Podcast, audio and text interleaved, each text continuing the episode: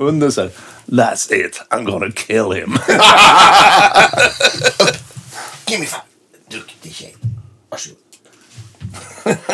Kan man få en sån där istället för Bulle? Ja, men det kan man. De är inte lika hårda som Bull. Precis. En typ av torkad... Jag vet inte vad det är. Vad det där är för något. Vi blir- Torkad hare eller något så konstigt. Ja, det är alltid lika härligt att plocka upp de där som hon har lämnat efter Ja, ja, men, men de där är... De där är Slemmiga så här. nej, men det är de här. Och det är ju någon typ Det är av... de där, Det okej. är någon typ av Kranie. hud med... kranie. Ja, men de äter de upp helt. Ja. Ja, Ja, ja, men det, det, är bara ta, det är bara att ta på sig eh, direkt den här... Grisöra är väl något som, som Ja, men det ger hundar brukar... också. Grisöra är populärt. Varsågod. Nej. De kände lukten av något annat. Inget. Bulle börjar på B också. Precis. Att det ändå är co- att någonting så sött kan gilla någonting så äckligt. Ändå. Ja, exakt. Ja, men vi kan väl köra igång. Det är Ja. roligt. Ja, vi kör igång.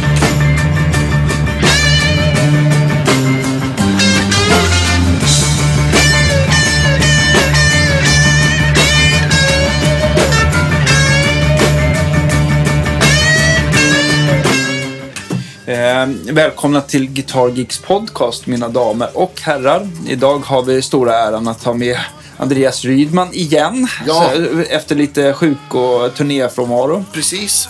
Men du är tillbaka Nu på... är jag tillbaks på ja, alla sätt. Ja, på alla sätt och vis. Ja. Underbart. Och jag, Daniel Cordelius, är ju med er som vanligt. Va? Och idag har vi en, en, kär gammal bekant, nämligen Bonne Löfman, som, som är dagens gäst. Så välkommen hit till vår enkla kaffepodd. Ja, tack. Jag hällde just upp. Stort tack. Strålande. Så, nu har vi försett oss. Ja, Jag tar, jag tar, en, jag tar den här. Ja, det är bra. Jag tar skalken. Ta skalken. Jag kommer ihåg första gången vi träffades Bonnie. Det var, du kom in som en frisk fläkt eh, på en butik på Katarinavägen eh, på Söder. Jag vet och livade butik. Upp, och livade upp stämningen där jag smått vantrivdes. Men eh, med, när du var omkring var det alltid trevligt och kul. För du hade ju så nära till skratt. Och man blev glad helt enkelt. Ja. Ja, Ja, roligt att höra. ja, väldigt trevligt. Jag kommer inte ihåg vilket år det här är. Men jag skulle tippa på... Tidigt 2000. Ja, det är 20 år sedan i alla fall. Ja, det är det säkert. Ja. Ja, någonstans där. Men redan då var du ju ganska aktiv med att spela. Eller du har ju varit... Ja, jag hade en jättelång svacka kan jag erkänna. Var det så? Under 90-talet. Så jag var tvungen att sitta bakom taxiratten. Okej. Jag hade med sporadiska spelningar lite här och där. Eh, Men det var inte så det var försörjningsmässigt liksom. Men var det liksom... Kändes det som att det gav bra så här, perspektiv på att du, liksom, vad du ville göra? Att du ville spela mer? Eller var, det liksom, eller var du less och bara kände att äh, Nej, le- less var jag inte. Jag fick inga jobb helt enkelt. Ja. Ja, lite grann sådär var det väl liksom. Ja. Nej, jag slut... Eller... Jag klev ju av Jerrys band 94 efter sommarturnén där. Och efter det fortsatte vi med en, en liten trio som vi hade. Jag, salige Kari Söderström och Peder Stundahl. Som hette Intruders. Just det. Och halka runt på det lite sporadiskt. Han var uppe i Delsbo lite. Ja, Stockholm för det mesta. Liksom. Men det är inte det där en klassiker att om man har gjort något, för du spelade ju med, med Jerry ganska länge. Om man har gjort något väldigt länge då är man liksom så förknippad med det man gör så då tänker folk att man är så här upptagen och säger ja men han gör ju det här så det är inte ens lönt att fråga. Ja, sen blev det väl lite så här, Lite, ja som du säger, lite stämpel sådär liksom. Att, Ja. ja. men Bonne, han kan bara spela racka, racka, wacka, wacka liksom. Eller, du Vilket du har svart bälte i och för sig. Ja, det tackar jag för. Ja, det har du verkligen. Eh, eh, Och så det, det, det, folk tyckte väl kanske att, att vi behöver en mer allround-gitarrist. Men den där gitarristen kan bara spela på ett sätt. Liksom. Nu är det inte säkert att det var så. Nej. Eh, jag har ingen aning, jag bryr mig inte heller vilken orsak. Men eh, det blev en svacka. Ja. Det gick så långt så att jag kommer ihåg när det var. Eh, jag satt bakom ratten i en Volvo S80 på Slussen. Och tänkte, vad fan ska jag sälja allting? Och jag- blev åkare istället. jag köpte en bil och kör taxi. Nu ringer telefon. Så, jag, ja, ja. Tjena, det är Staffan Odenhall. Jag har fått ett nummer här av Limpan. Som jag lirar med, både med Jerry då, Ja, just det. basisten. Jag tänkte, har du lust att spela med Ove Törnqvist? Jag bara, ja för fan! och då gjorde vi en, äh, repade vi och så gjorde vi en konsert på en konserthusturné 2000 där. Det var 20, 19, 20, 21. Konserthus och teatrar liksom i hela Sverige. Det var skitkul. Det var storband med blås och hela skiten. Körtjejer och allt. Ja. Det höll jag på med det ett år och sen året efter gjorde lite gig på Tyrol bland annat med Ove och Rond. Och, och det är märkligt när man står på Tyrol och soundcheckar. Då får man ett samtal från staterna. Fan, har flugit in ett plan i World Trade Center sen. Ah shit, vad fan, har de navigerat fel? Stod vi tänkte. Ja.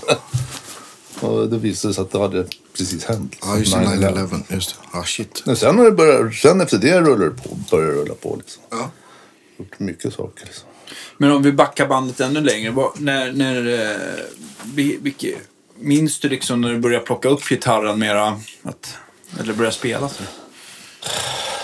Ska man ta den korta storyn lång? Jag, jag, har, jag har liksom ganska mycket kaffe kvar så vi kan nej, ta det nej, men långt. alltså det, det, bör, alltså det börjar, jag är ju helt självlärd från början. Liksom. Jag lånade, tjuvlånade brorsans gitarr. Han hade fått en stålsträngad Acke i julklapp och jag hade fått någon jävla trumma med gummiskinn. Mm. Jag banka på sig så jävla att skinnet sprack. Och så hade jag gått och tagit pianolektioner under Okej. ett par år, år innan. Så att sen 12, 11-12 års ålder liksom. Och då började jag plocka upp hans gitarr. Och bara satte fingrarna på måfå. Tills, det här låter bra liksom. Så, så, långt senare tog jag reda på vad greppen hette liksom. Och sen har jag bara ramlat på så. Spela och lyssna på bluesplattor, plocka ut solon, plocka ut liksom komp. Men kände du att gitarren kändes mer liksom, Ja, jag gillar- naturligt på något vis? Eller? Jag gillar klangen i gitarren. Och sen var det ju där liksom, man, man, man kollade, liksom lyssnade in sig på Stones, kollade på omslag och bilder från tiden. Det såg ju så jävla tufft ut att stå Ja, med gitarr och lira. Det var någonting med den där klangen, elgitarrsoundet och allting som gjorde att det här ja, ska jag öva upp mig på liksom. Men, nej, men så var jag ju liksom bodde hemma fortfarande, stod i en villa och, och vräkte på en sån där Sound City 412 liksom. Yeah. vad, vad var första elgitarren? Det var faktiskt en Höfner, Okej. halvakustisk. Den hänger fortfarande hemma. Kul. Den påminner om så Club 50. Mm, just det. Single cutaway, inga FH liksom. Bara. Halvakustiskt fast ändå med... Med, med eh, mickar och så. Ja. Ja. Så den stod och kö, köt, den köt det jämt liksom. Ja. Och så första förstärkaren var en Dynacord Jazz. Okej. med så här din-plugin. Oh. Och den var ju också, den, jag kommer inte ihåg riktigt hur den lät, men jag kommer ihåg jag fick in rysk tv. Och de då finska trålare, det var så konstigt, Ja, bara, så började spraka. Vad är det där som låter så roligt? Så den satt jag och jammade med brorsan, spelade lite munspel och en polare till honom spelade lite boogie-piano. Så satt och jammade lite med, hemma i kåken. Liksom. Det var första gitarren. Och det finns en liten story bakom. Det var en polare till brorsan som hade den. Original-case, Smålands musikvaruhus står det på. Så här. En liten, en liten så här plakett. Ja. och han hade den och sa jag vill köpa den här, sa jag. Jag var 13 år. Så. Och, och 300 spänn, sa jag. Okej. Så åkte jag hem. Farsan! Har du, kan jag få låna? Kan du få Ja. köpa en gitarr? Ja, visst ska jag få det. Så åkte vi upp, knackade på. Det öppnade han så här. Vad är du här? "Eh, jag ska köpa gitarren. Va? Ska du köpa den? Ja, då ska jag ha 400. sa jag. ja. ja, ja, visst. Ja, sen bläddrade upp 400. Ja. Tog jag hem den. Det var gitarr. Den har jag fortfarande hemma på väggen. Vilket Ja. säljknep. Så Ja. Då ska jag ha. Ja. Det, du, det kan du ju ta Danne. Det ska man alltid köra. Det Ja, ska du ha gitarren? Ska du köpa? Det var bara ett lockpris för att få prata. Vad kul att du har kvar den. För det, ju, det kan ju också ofta vara att de där första gitarrerna åker. Antingen för att man säljer och köper något annat. Eller för att de liksom inte är nog bra. Liksom. Att Till storyn eh, hör att eh, jag hade ju den under flera år och sen var, så sålde jag den till en polares polare ute i Hässelby. Och sen for den runt i bekantskapskretsen. Den ena köpte jag, den andra och så vidare. Och, så, och till slut så var det någon jävel som började borra, tog bort originalkontrollerna. Och slängde ur originalmickarna och slängde in någon Dir Marcio och någon så här, vad heter den? Uh, Bill Lawrence-mick Ja, i den så här. Och det bara såg och vända och fixa den här jäveln. Och sen när jag fyllde 40 på...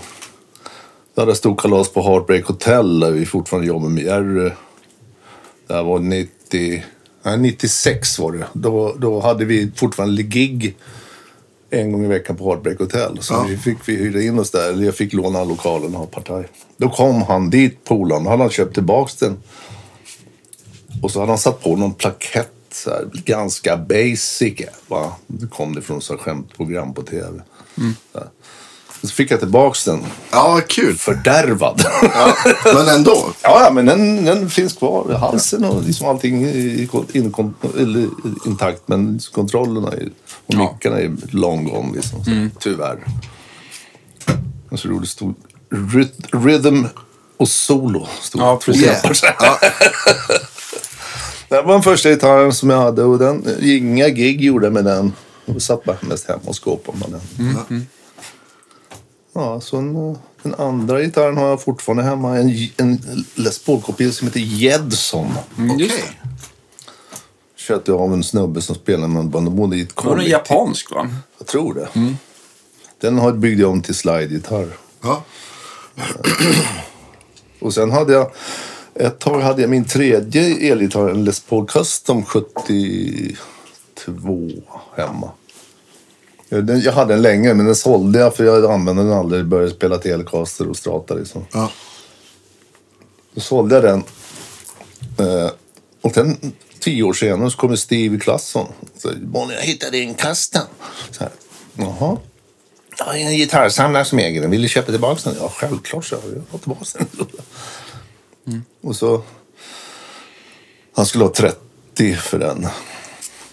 Och ha, samma där. Ja, just det. När jag väl skulle köpa den, då, nej, men då ska jag ha 35. Nej, men vad och jag hade precis köpt en, en 71 Goldtop av Halkan som jag var tvungen att sälja då för att köpa tillbaka den. Så den fick jag 30 för. Så, ja, jag till så. Men det första jag var tvungen att göra, eller skicka den till, till Guitar Labs liksom och pläcka den, byta ut hela greppbrädan. var så Liksom banda om. För det var ju... Men den var inte som jag minns den. Nej.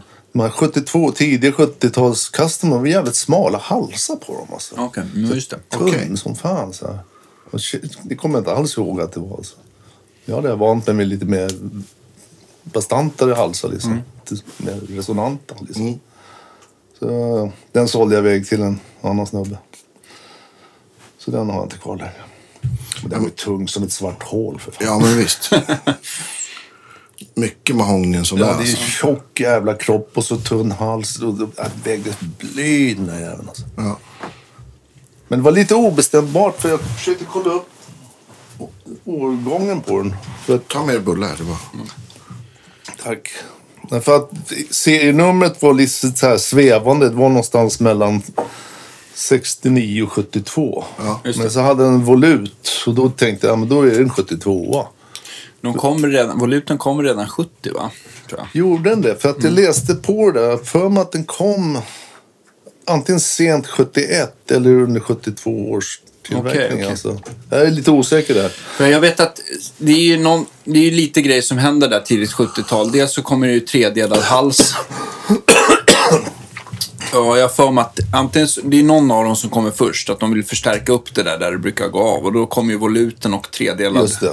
Okej. mahognyhals och så ändrar de till lönhals 75 tror jag. Ja. Men jag, jag har hört i alla fall att voluten skulle komma 70. Men det är möjligt att jag blandar ihop det med att det bara var tredelad hals. Så jag ska inte låta det vara skrivet. Jag var, för jag var lite osäker, var det lite diffust mm. datoriserat, eller datummärkande även. Jag kollar puttarna, serienummer på dem var ju från 69. Men det säger ingenting för de kan ju ligga i Jag tror lager. att den är, då är den nog snarare en 70 alltså. För att jag tror att de kan ha liksom puttar som ligger en liten stund, alltså att de har från året innan. Men, Men däremot väl- så brukar det inte vara... De kan väl ha lagerhållning ganska länge på sånt där? Eller? Ja, Kanske jag tycker ändå oxiderar inte efter att- ett tag. Ja, det behöver inte vara. Men det är sällan jag tycker att man springer på, i, alltså att det missmatchar så mycket med det året den är ifrån. Att det liksom är... Att det liksom skiljer eh, liksom mer än något år. När, jag, sä- när jag sålde den så bestämde jag, ja, men jag säger att det är en 70. Ja. Ja. Det tror jag var nog ganska klokt. Ja. Den gick för 43 fick jag för den. ja, det är bra. Men du hade ju lagt ner lite på den också. Med, Ja, jag hade lagt ner, alltså, det var nästan 4 000 spänn på ombandning och fixa till halsen och allting. Där. Så, Den gick nästan på 40 när jag fick tillbaka den. Mm, just det. Men den, som sagt, den var skön. Det var en bra ton. Den lät skitbra, men den var tung och halsen gillade inte. Tyvärr. Nu är det mest Telecaster som gäller. Ja. 335 har du haft. 335 man uh, går varm. Ja. Men se- sen, du började spela lite i tonåren. När började du så spela i band och när började det bli så mer ja, men, seriöst om man kan säga det? Liksom? Eller när kände du så här att fan det här ska jag göra?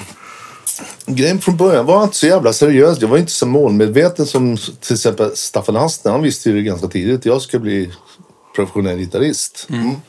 Det visste han ju redan när han, var, han tog upp gitarren första gången. Ja. Jag spelade ju mer på hobbybasis hemma. Så jag jobbade på, som det hette på den tiden, Televerket. Och sen Ja, träffade man boys likasinnade. Åkte ner till Fruängen och satt i någon pojkrum med någon polare. Per Lindberg hette han. Spelade, jammade lite på Clapton och du vet, Henriks och allt det där. Just det. Plockade solon, jammade ihop. Och sen bildade vi något band. Spelade på ungdomsgårdar så här. Och någon klubb här och där liksom. Och sen ramlade det på. Sen blev det, alltså det riktigt, seri- riktiga seriösa jobbet jag fick, det var ju med Jerry 86. Ja. Så sent alltså, det var jag 30 bast liksom. Innan dess var det liksom så här. eh, lite boys från gamla Magno- Magnolia. Och jag och några till, vi bildade ett band. Eller från Madhouse, förlåt.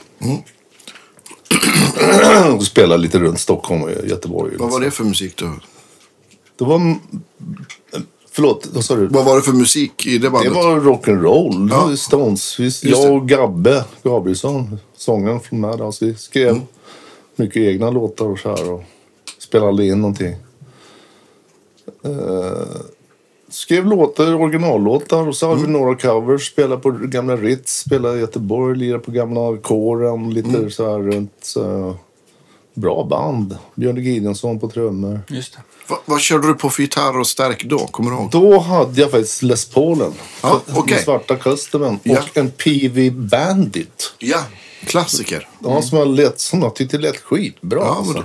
det, var min första stärk. Det, Och så här saturation Ja, precis. knapp som Just man med kunde de här på lite. gamla modellerna med lite större rattar och sånt där. Då. Ja, Mm. det var länge sedan jag hade, men jag kommer ihåg det var volym, någon gain va? Mm, och precis. så var det en som hette saturation. Jajamän. Räk, räknade man på den så var det lite spräckigt. Så här, alltså. Ja, Just det. ja, men för att sen, de hade ju större rattar, liksom vanliga. Sen blev det liksom de mindre små plastrattar på de senare versionerna. Kommer jag ihåg. Spela, spela skitstarkt också. Ja, den var väl på 30 watt, typ någonting sånt där tror jag. Men ja, jag, jag bara kommer ihåg att de spelade, de spelade väldigt starkt. Nej, sen hade vi det bandet och sen... Sen startade Anders Kraft, också gamla Madhouse-gitarristen, upp ett band med bara hans egna låtar. Och då var det jag, Mats Ahlsberg, Anders Kraft och Christer Sjöström Ja. på trummor. Och vi harvade runt. Vi gjorde, inte, vi gjorde så vi kallar för taxiturnén. tror vi gjorde tre, fyra gig bara i Stockholm på en kväll. Eller Okej, två, kvällar. När det jävla konstigt ställe uppe på där Västermalmsgallerian ligger uppe på Kungsholmen. I- Nere i bottenvåningen där, källarvåningen så att säga, så låg någon klubb. Där spelade vi. Bob Manning som hade något... Är det det stället som blev salsaklubb sen? Kan det vara det? Eller? Så? Kan det vara det här stället som blev salsaklubb sen? Det kan det ha varit, ja. Där spelade vi, ler på Hard Rock Café, spelade på Ritz, spelade på Söderhallen hette det, som blev Bullwinkle sen. Och Kellys på Folkungagatan. Just det. Ah, okej. Mm. Det var två lokaler. Det var en pubavdelning, som var en restaurangavdelning. Som hette Söderhallen, hette det Okej. på den tiden.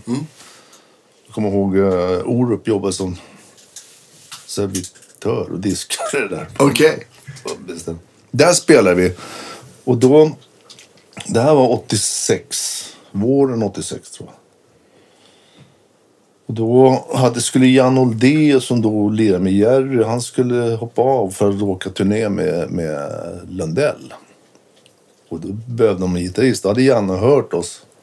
Och då sa han, men Jerry vi går och kollar på dem för jag tror den där gitarristen skulle funka för det. Så då hade jag också fått erbjudande av, av Micke Hagström att spela med honom samtidigt. Mm. Då skulle han ta dit, hit Charlie Drayton och Steve Jordan tror jag. Okej. Som, som rytmsektion liksom från staterna. Och jag hade in, knappt, lite ingen koll på vilka det var. Två jänkare, ja med han Steve Jordan sa han liksom. Ja. Och I alla fall, vi gjorde det där giget och då satt Jerry och, och Janne då. Och, och, och det var ju Ahlsberg med i bandet och han spelade även med Jerry. Just det. Ahlsberg. Och då satt de där och så spelade vi klart och så gick vi upp i logen efter giget. Då var alla där liksom. Då, Micke Hagström var inte med. Jo, det var han för fan. Och Jerry. Och ja, hela bandet såklart. Och det var skitkul och fick gage och så. Så dagen efter så ringer telefon. Då är det Mats Ahlsberg. Tjena Bonnie, jag tänkte du, du har fått jobb med Jerry om du vill så här. Ja, får får jag tänka på saken? Så jag kan ringa tillbaka om en stund. och så gick jag fram och tillbaka i lägenheten. Hur fan ska, ah, ska jag göra liksom? Så ringde jag tillbaka. Ah, jag tar jobbet så. Ja, jävla tur det. För de där jänkarna, de kom inte över till Sverige. De, Ja, det de blev stoppade- inget. De har ju passdebacle liksom. Ah, de kom ju aldrig till Sverige. Så det, hela det projektet följer liksom. Ja. Det en jävla tur att jag Ja. hoppade på Jerry. Och där stannade jag i fyra år. Liksom. Och, Och- första turnén gjorde vi 86, hösten. Just det. Tänk, när, när kom... komma på- För att han fick ju någon, någon revival sen med Did I tell you? Då var jag med i bandet. Det, ja, det Eh, måste ha varit där. Vi åkte 86, då var det... Vilka var med i Jerkas band då? Då var Kaj Söderström på keys. Sö- Peter Sundahl på trummor. Ahlsberg på bas. Jag och Staffan Astner på gitarr. Ja. 86. För året innan hade han åkt med Staffan Peter Fältskog på trummor, tror jag. Robert Wells. Jan Uldeus tror jag var med. Ja. Och... Ja, det var de. Just det. Och sen fick ju de, så spräckte han det bandet för Janne, och Janne skulle med Lundell och, och ja, allt. Och det blev det här bandet. Staffan var kvar liksom. Sen åkte vi en höstturné, en vårturné på 87 minns jag. Sen till sommaren 87 då. då klev Ahlsberg av för att han skulle åka med rocktåget tror jag. Just det. Ledin, eh, Eva Dahlgren och Uggla tror jag. Var det första doktor? Lisa Nilsson? Nej? Kan ha varit... Jag undrar om Ledin var med förresten. Jo, men jag tror att det var... Jag har för mig Jag att jag såg det. första rocktåget. Ja, Ledin var det ju definitivt. Och Astner skulle göra något annat om inte han skulle åka med, börja åka Sanne Salomonsson. Alltså. Okej. Mm. Nej, det vete fan i alla fall. Ahlsberg och Astner klev av. Då kom Lasse Hovlund i som bas. Gammal Uppsala-basist. Som spelade med Ledin för hundra jävla år sedan. Liksom. Och Janne... Nej, Pelle Karlsson av alla. Hudik-Pelle. Okej. Klev i på gitarr. Så där spelade vi. Då var det den sättningen. Då körde vi med det hela 87. 88 då kom Janne tillbaks och Ahlsberg. Ja. Då åkte vi med det samma band i två år. 88, 89. 89 kom nu JV-plattan med Dida. Just det, det var Och då 89. small det ju till. Ja, det kan jag tänka mig, alltså. Det var ju sån dunderhit alltså. Hur skiljer sig liksom spelningarna då från 86, 87, alltså folk?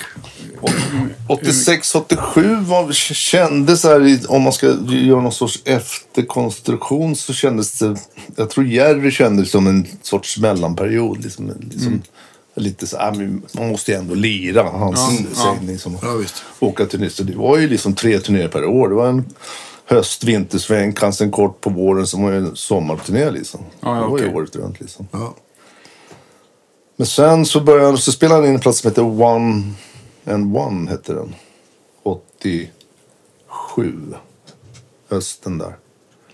Det var ju Ola Håkansson och vet han, Anders Norell. Men vad fan heter han? Jo.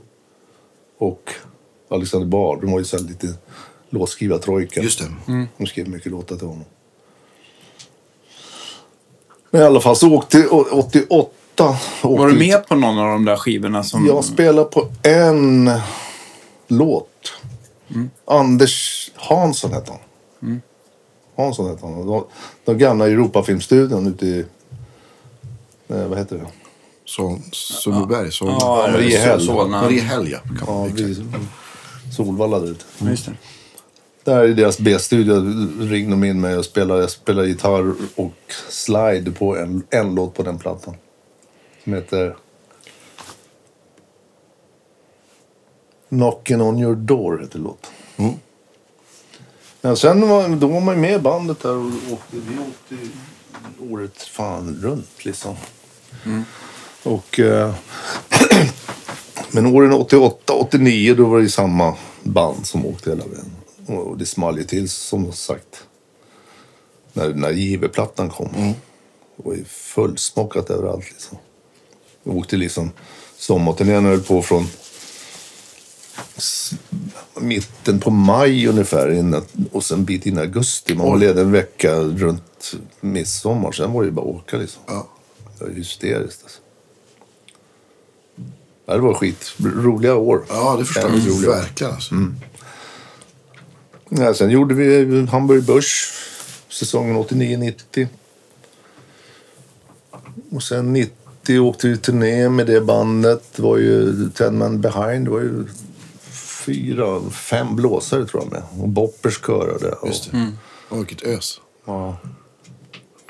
Så 91 åkte vi till Libanon. Gjorde fältartisttjänst, så att Just det. Lasse Samuelsson var kapellmästare och Uffe Andersson var med på sax. Och då var Limpan med på bas. Och så var jag, Kaj och Peder och Jerry. 92 åkte vi till Barcelona och spelade under OS. Det var skitball. För Då låg, det fanns en, en Viking Line-båt tror jag det var som hette Sally Viking hette den från början. Men så brann den av någon anledning. Så den låg på varv ute vid Finnboda Just det. och rustades upp och då byggdes om till ren passagerarfärja för det var ju fordonstrafikfärja också. Liksom. Okej. Då döpte de om den till Sally Albatross och den seglade från Stockholm ner till Barcelona. Aha, okej. Och vi, vi tjatade, kan inte vi få åka med ner? Ah, det finns inga platser. Och vi, vi, ni, har, ni har några spelningar, ni är upptagna liksom. Fan. så, tänkte kryssa ner liksom. Ja. Engelska kanalen in i. Liksom. Ja, nice. Alltså det sprack. Så vi, nej, men då var vi där nere i 12 dagar. Under, och den låg i, i vid kaj, längst ner i slutet på Ramblan liksom, i Barcelona. Där låg den. Och där borde man ju liksom spela tre eller fyra kvällar på 12 dagar. Och sen var det bara glassar man runt. Det var Spelade ni på båten då eller? Ja, precis. Ja. Ja, det var, alla var ju där. Vad var det för publik då? Var det bara Ja, svenskar det som var, hittade ju- det dit? var eller, eller de som var gäster, på... så- prominenta gäster. Kungen och Silvia, fotbollslandslaget, alla friidrottare. Liksom, ja, såklart. De satt i gradängerna. Du vet sådana teaterapplåderade. Ja, liksom. Nej, och det var ju, vi bodde flott. Vi hade flickvänner och fruar med oss. Och det var ju liksom allting gratis. Var det fortfarande Les Paul på den tiden? Eller hade du eh, gått över till Tele? Eller? Då hade jag faktiskt, nu måste jag komma ihåg här. Jag hade en Telecaster 79 om jag inte minns fel. En, en vit, en svart pleka. Den hade jag turnén 88. En bit in på 89. Sen konstigt så böt jag bort den mot en JV-strata. Som Norum en gång i tiden hade ägt. Den hade jag med mig på en turné. Och den hade jag, tror jag, jag tror jag hade med mig den till Barcelona också. Och sen hade jag en röd eh, Seymour Duncan-strata. Just det. Just det. Det kom enligt gamla Soundside Punk-Micke som vi kallar honom för. Micke Punk. Han jobbade på Sunside. Peder Sundahl jobbade också. Så hade de importerat nio stycken. Tre röda, tre vita och tre svarta tror jag. Och de hade en röd kvar en vecka innan de skulle slå igen butiken på Götgatsparken. Då fick jag köpa den billigt. Ja, det. och den lät skitbra alltså. Men visst var det så att de gjordes typ av ESP eller något i Japan och sen så var det med Duncan-mickar och sånt där. Jag har för mig att det var något så här Japan... Jag har Det är faktiskt möjligt. Bättre Det- Japan-bygge va? Det stod ju Seymour Duncan på huvudet. Ja, det vet jag. Ja, Absolut. Jag såg de där gitarrerna. Jag kommer ihåg det mycket. Jag har en tele faktiskt. Eller det är bara kroppen som är kvar. Men som jag med Och det, jag fick ju höra att det här var liksom en passning till Fender. Så här ska en strata låta liksom. Ja, den lät verkligen Stratocaster. Jävlar alltså. Mm. Den hade jag rätt länge liksom. Skitbra de där. Ja. Och vad körde du för stärk på den tiden? Var det fortfarande Banditen eller hade du? Nej, jag köp, fick ju köpa loss av Englund. Bensan. Ja. De hade butik ute i Fruängen där. Det var lite sponsor. Så Dike. köp, Ja. jag köpte, ja Dike heter den ja. Då köpte jag loss en sån här liten Marshall-stack. Det var två, två fyrtior bara. Ja, just det. Och en Mosfett-topp. Ja. Just det. En sån rigg hade jag ett tag. Alltså. Jag tror jag betalade 6 000 spänn för hela riggen liksom, på den tiden. Ja, visst. i kartong. Liksom. Så det var, den hade jag. Men jag, Barcelona minns jag inte. Jag tror att vi gjorde beställningar i Stockholm. Vad ville vi ha med oss? Ja, och just så skeppade de ner det.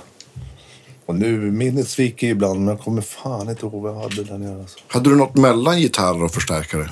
Då? Någon pedal? Ja, ett tag körde jag med en sån här äh, ME5 Ja, multi-effekt. Ja, just det.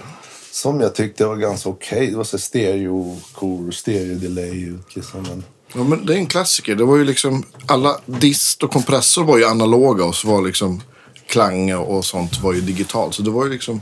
Men jag tyckte det var ganska... Jag tror jag har kvar fortfarande hemma någonstans. Jag tror jag, men det låter bra. Den var ganska behändig. Man bara slängde upp, kopplade i så hade man allting. Så hade några presets man gjorde. Så man Mm. Ja. kunde koppla ur det så man hade varje pedal som en vanlig manuell. Och Så just liksom. Ja.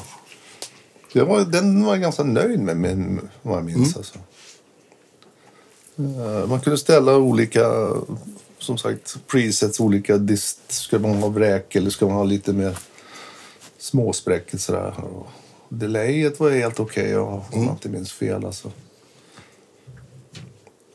Så det körde jag på då länge. Och Sen började De var jag- gjorda i plåt också. Så att de, De höll lite. de höll. För sen kom ju en som hette ME6. Den hade jag. Men det är ju plast. Så det var ju inte alls samma.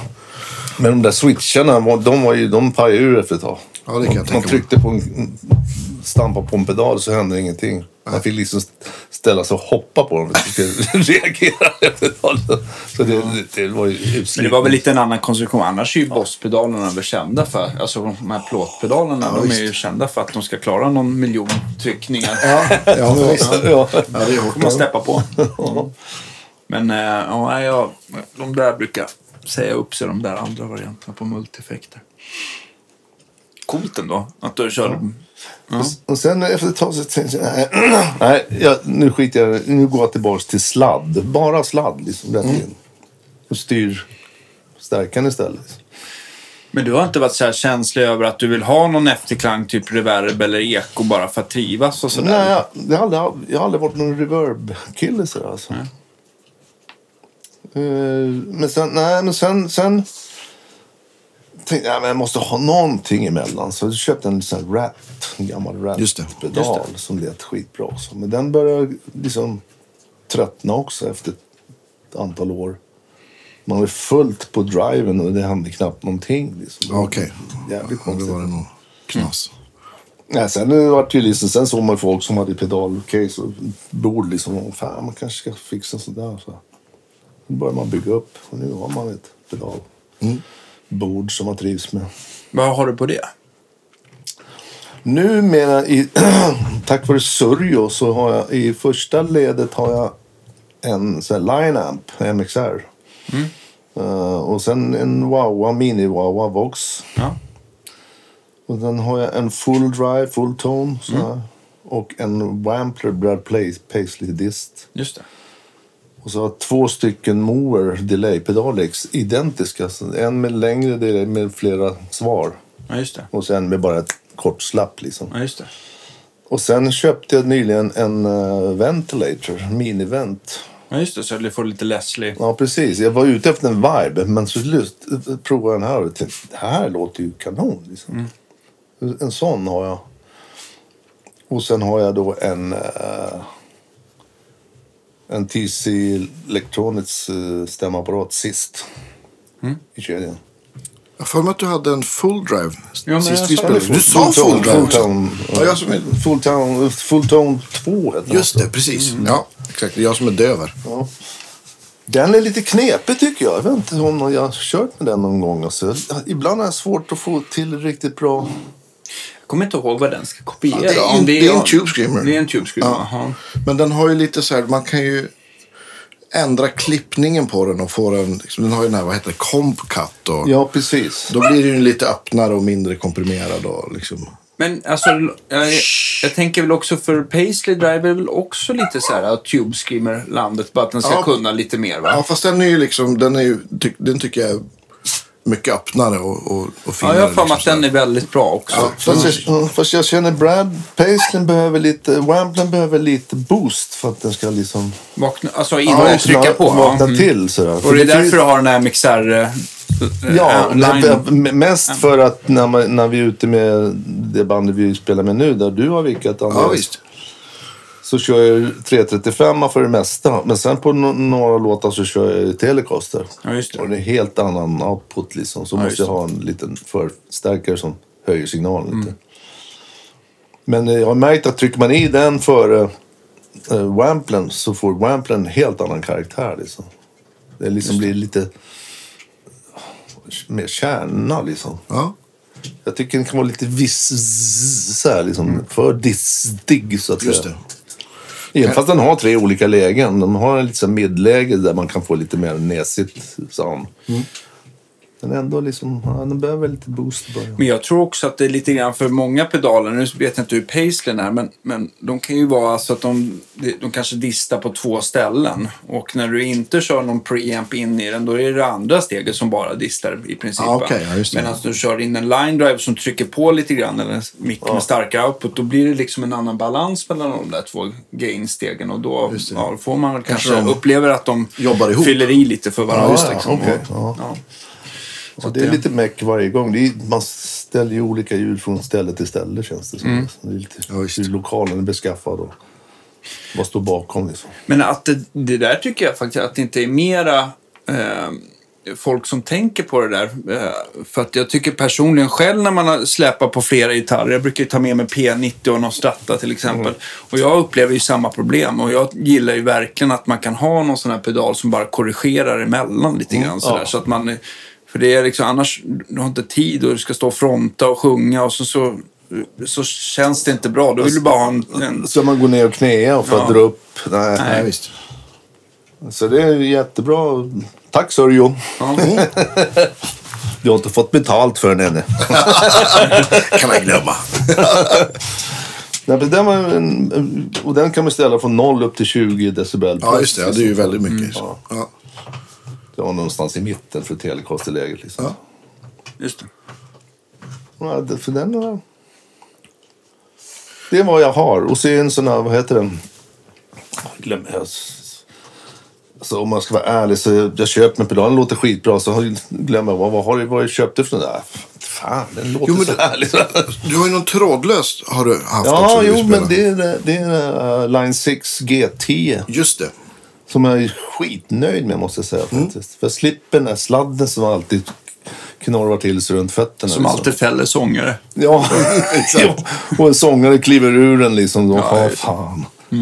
Ja, den är skit. Och den har, har den här mute-funktionen. Så fort du drar ur pluggen ur gitarren. Så mutar den själv. hela Ja, just det. Li, li, linan liksom. Ja, det är ju Och byta klockrent. gitarr går Ja. blixtsnabbt. Bara flopp, upp, klick så är det igång liksom. Just det.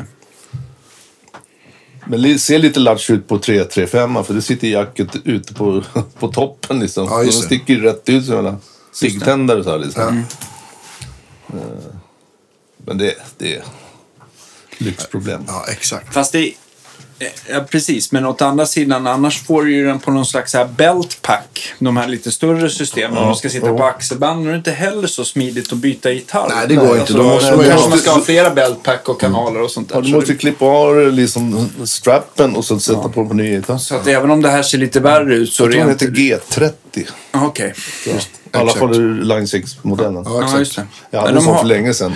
Jag har för mig att de här, alltså de olika numren, det står för egentligen hur lång räckvidden är. Eller har jag fel? Jag vet Det inte. kan vara 10, för... 20, eller 30 och 50 och sen så blir de, jag vet inte om 50 är rack. Jag tror möjligt 50, att det är så. 90 finns det till och med. Ja, just det. Mm. Det är nog racken.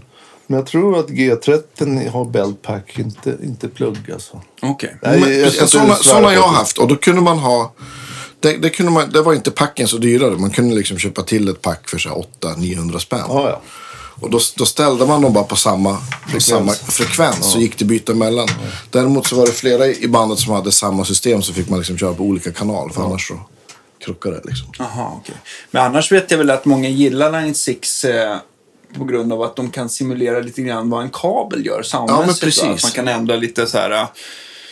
Eh, jag vet inte hur tian är, men jag har för mig att vissa har som en ratt på ovansidan så kan man liksom ställa ner lite grann hur Mm. mycket kabeln ska, eller den ska simulera som den lastar ner. Ju längre kabel desto mer diskant faller bort så att det inte blir så här fnissligt och Mm. Ja, det finns inte på GT. Det Men inga- kanske är det. sådär så att det låter Ja. gitarr. Det som, är, det som är nackdelen med det här systemet det är att fördelen är att mottagaren får rum i pedalcaset Ja. Mm. utan problem. Nackdelen är att matningen, strömmatningen in, det är en sån där liten sån här HDMI-kabel ungefär som man laddar telefoner med. Så jättekänslig. Man måste liksom fixera den. Så Så att den inte tappar och glappar. och börjar den glappa lite då, då Ja, försvinner det. signalen liksom. Börjar- Snygg, snyggt tremor då. Ja, man måste- Nej, och det där är ju, och då, alltså, då kan du inte ha en vanlig strömförsörjare heller. Liksom. Då måste du ha... Jo, jag har en strömförsörjare. Det, Ja. det går via en vanlig Ja, men, men du kan inte ha en sån här med, som du har till de andra pedalerna så att säga. Utan du måste ha en speciell till den. Ja, fast det, på, på den här, vad fan den nu heter, Power, Power Labs heter den va? Just det. Med isolerade utgångar. Den har en först strömmatning in i den. Sen har du en vidarekoppling som du kan koppla Ja, till det. Ja, andra just strömförsörjningar. Liksom. Just och då är det en vanlig trepolig. Ja, det är sån ja. Just. Ja, det är ju Så smart. den matar ju liksom trådlösa systemet. Liksom. Ja, just det. Så det är lött och fixat och skruvat ihop en Ja. egen liten koppling. Liksom, För att det ska funka. Det är skönt. Ja, men det är, väl, är det inte Voodoo Lab som gör sådana? Jo, men det har de också. Jo, men jag tror Voodoo. Labs, just det. Eh, Pedal Power 2, jag vet inte om 3 Det finns ju så många nu så att man inte har hängt med. Men, men, eh, Du får jättegärna ta ett bild på bordet och, och, och skicka så lägger vi upp. För det tycker, Absolut. tycker vi alla är kul. och, och för folk, det är många som faktiskt frågar vad, vad vi brukar lägga spellistor och bilder och sånt där. Så Ja, allting hamnar, Allt hamnar på Facebook. eh, så, så man får bara bläddra. Så lyssnar man på ett gammalt avsnitt så får man bara bläddra. Ja, jag vet inte, vi borde ju kunna samla det bättre i någon sån här Spotify-lista. Men eftersom vi inte gör listorna så blir det väl Nej, inte precis. så Det är ju enkelt. gästerna som gör det. Så Ja, så nej, men, så, som det är. men, men det, däremot så kan man ju... En, som en, en, en, en, eh, sidonot här då. Men, men så kan man ju, om man bläddrar på Facebook, så kan man bläddra långt bort. Så, om man går långt ner så kan man liksom välja vilket år man ska till. Så lyssnar man på ett avsnitt från 2019 så kan man liksom klicka på 19. Så man behöver liksom inte scrolla varenda post vi har gjort. För att komma dit. Men, men så att de, där, där hamnar alla, alla bilder och spellistor och, och så vidare. Ja, men i alla fall, nu vet ni. Ja, men jag är lite, lite, vi var på, ni var i Barcelona där med er. Vad, vad, och så sen... Vad sa du, hur länge spelade du med er? Fram till 90? 94. 94. Så vi gjorde en sommarturné 94. Kände du att, det var att du ville göra något annat då? Eller var det Nej, liksom... om man ska vara riktigt ärlig så var det väl mer att Jerry hade haft samma boys ganska länge i bandet. Ja. Och kände att Han Det ville det testa. hade väl gått lite i stå enligt honom. Liksom. Jag måste ha fräscht blod och byta ut. Jag måste... Äh. Och det sjuka var, då, då, då var vi i slutet på den börsen-showen vi höll på med från 92 in... Nej, från 93 in på våren 94. Då för övrigt träffade min nuvarande fru. Okay. Att du skulle nämna min namn. I alla fall. Och då det var ju snack om fortsättning på hösten 94. Efter sommaruppehållet. Och en vecka innan... Två veckor innan turné, eller avslut så kommer både direktionen och Jerry ner. Eh, Svante Persson var med. Och säger att ja, men det blir fortsättning i höst till 99,5 procent säkerhet så blir fortsättningen i höst. En vecka innan turnéslut, eller showslut, då kommer de ner och säger att hela bandet har fått sparken. Okej. Så var läget. Så sista veckan gick alla på halvfart. Liksom. Tänkte Ja, det var väl psykologiskt halvsmart att Och säga hade det. vi, ja, precis det Hade vi dessutom börjat repa inför sommarturnén. Och då använde vi Börsen-scenen som replokal. Liksom. Ja. Och Kaj Söderström, han var ju kaxig. Då, det, det ska jag ge honom faktiskt. För då, då, han sa så här, ja men jag åker sommar... Då hade han fått sparken också. Ja. Då sa han, jag åker sommarturnén under, då ska jag ha 5 000 spänn per gig. Ja. Ja, det får du ta med blixten, säger Jerry. Ja. Ja, ja, vänta en stund. Så gick han ba- backstage och ringde från någon telefon som hängde på väggen där. Och så kom han ut. Hej då grabbar. Så gick han. Ja. Han hade fått nobben liksom, på Ja. de pengarna. Då sa han upp sig. Då och där och bara gick. Stenhårt. Hårt ändå. Så. Mm. Så då gjorde vi sista sommarturnén med Jerry där. Ja, Och sen var det tack och adjöss. Sen hösten där så startade han upp något nytt band. Liksom. Just det. Men, men var Jerry en sån liksom känslomänniska eller att han fick såna idéer att han... Eller, hur, nej, men alltså... eller var det andra som kom och tyckte utifrån att Nej, men nu måste du få ett annat det, sound? det kan liksom. jag inte jag svara på. Alltså, det vet jag inte. Jag vet bara att vi hade jobbat väldigt länge under ganska jobbiga förhållanden. Så där. Liksom Mycket gig och mycket Åka. åka och mycket ja, på sidan om aktiviteter om man säger så. Eh, Så jag kan ju tänka mig att han kanske, det var ju så med roadwork. Efter ett tag så bara, nej nu, nu är det inget kul längre. Nu vill jag göra något annat liksom. Så kan jag tänka mig att han kände liksom. Och han, vi hade i stort sett haft samma band i åtta år nästan. I alla fall liksom rytmsektion och några av gitarristerna liksom. Så jag kan tänka mig att han, eh, nej men nu vill jag in med nytt blod.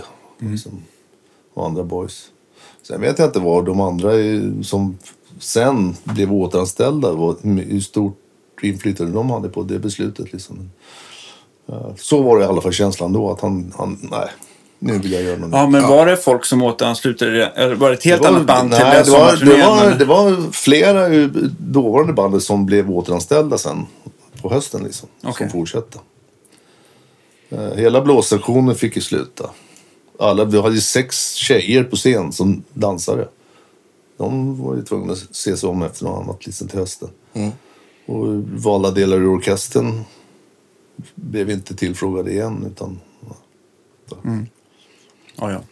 ja, det, det, är his, det är historia nu. Ja, ja, Det- men så är kan det ju vara, liksom. 30 år Vad vad hände? Vad, vad beslutade du för att göra efter, efter det där? Då tog du lite ett eh, Nej, då, sabbats... man eh, fortsätter väl harva runt som jag sa tidigare. Jag hade en svacka där från 94, 95 fram till 4-5 år liksom. Just det. Det var sporadiska gig, tog lite påhugg här och där. Jobbade lite tag på mel- musikverket. Ja. Sune och Gert. Var var det någonstans? Det är ju det som var i Hälften idag. Jaha, okej. Det var en härlig... Jag gillade dem faktiskt. Jag tyckte de var en trevliga gubbar. Fast det- Den var ju skum. Det var mycket... kom in och bara öppnade kassalådan. De grävde upp alla sedlar, stoppade i fickan och åkte hem. Liksom. Så, det var, va? Ja. Nej, då. Det var liksom inte dagens kassasystem då. Nej, Direkt ja, jag gick ju mest som en jävla praktikant kände jag det liksom. Jag har ju aldrig jobbat i musikaffär eller affär överhuvudtaget förr. Liksom. Man gick omkring och bestämde de där gitarrerna, bytte strängar på den där basen liksom. Och, och du vet så här. Så nej, det var en mellanperiod. Man var ju tvungen att få in lite pengar liksom. Ja, visst. Just det.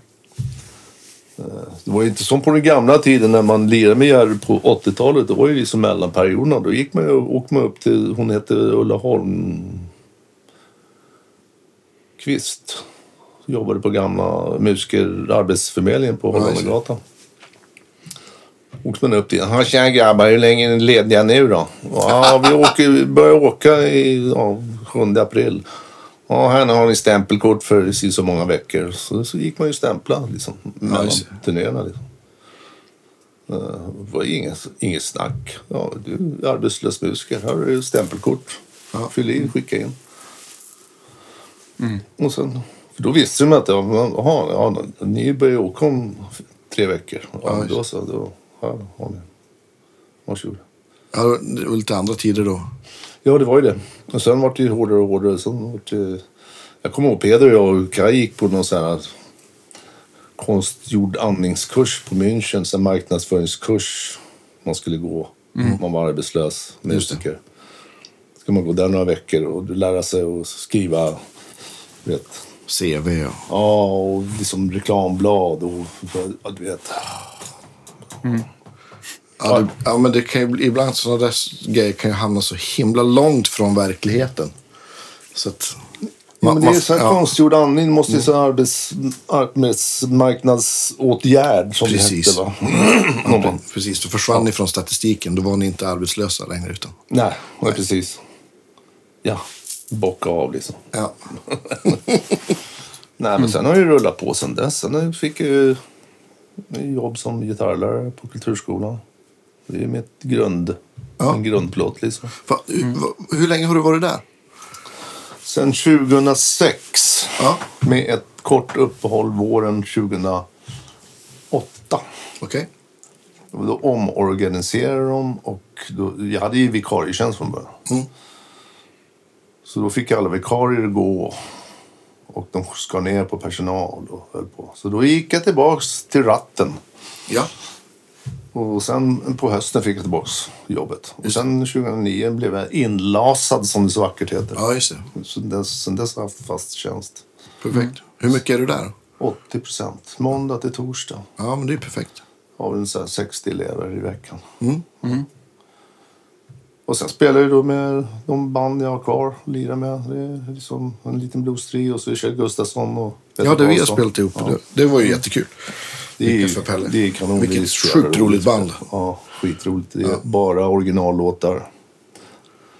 Uh, vi har gjort en, så måste jag räkna, är fem, sex plattor nu. Ja. Då har vi gjort tre stycken med, med Peter Karlsson. Mm. Så det var ju det vi var ute med nu i Östersund. Vi ska upp till Gävle konserthus nu på fredag och lördag. Just det. Sen uh, harvar jag runt med en, liten, eh, med en tjej som sjunger eh, egna låtar. Ja. Och sjunger lite uh, Lucinda Williams-låtar. Så här. ja, nice. Lite americana. Ja, det är skitnice. För att då sitter jag bara med en Telecaster, en liten Vox Pathfinder. och Hon har sin Hummingbird. Ja. Och så Mats Vad heter hon? Fanny Holm. Okej. Just det. Och så är Mats Kvarfort på munspel. Så vi sitter bara trio så här lågmält och soft och bara Ja, nice. skitnice liksom. Det är skit. Jag gillar att spela så små konstellationer liksom. Man kan nyansera och spela liksom Ja, dynamiskt som fan. Ja, men det blir som om man tänker som då jag var med och vickade för, för Pelle Lind i, i, i Kjells band, där du är med. Ja. Då man är, är man liksom tio pers i ett band, då får man liksom hålla sig till det man, det man ska göra. Ja, men, ja, men då, där måste, Annars- där måste ja. vara skrivna delar Ja, parter precis. liksom, för annars blir det ett sammelsurium. Liksom. Ja, men visst. Så det blir liksom motsatsen då det är så här. Kan du välja att vara tyst en vers och sen komma in med ett ackord med tremolo så gör det jättestor ja, effekt. eh, Liksom. Jo, hon spelar ju oftast ackorden, sitter och Ja. fingerplockar lite så här. Så ligger jag och gör inpass och fillar Mm. in liksom, så, och lägger lite körer. Så. Ja, det är skit. Jag gillar sådana Du, du snackar om att du håller på att skriva lite egna låtar sådär. Så har du något eget projekt sådär som du har? Nej, långtidsprojekt. Jag sa på skoj här om veckan tror jag. Skrev på det där sociala mediet som alla är på. Ja, man får bli rockstjärna när man är 70.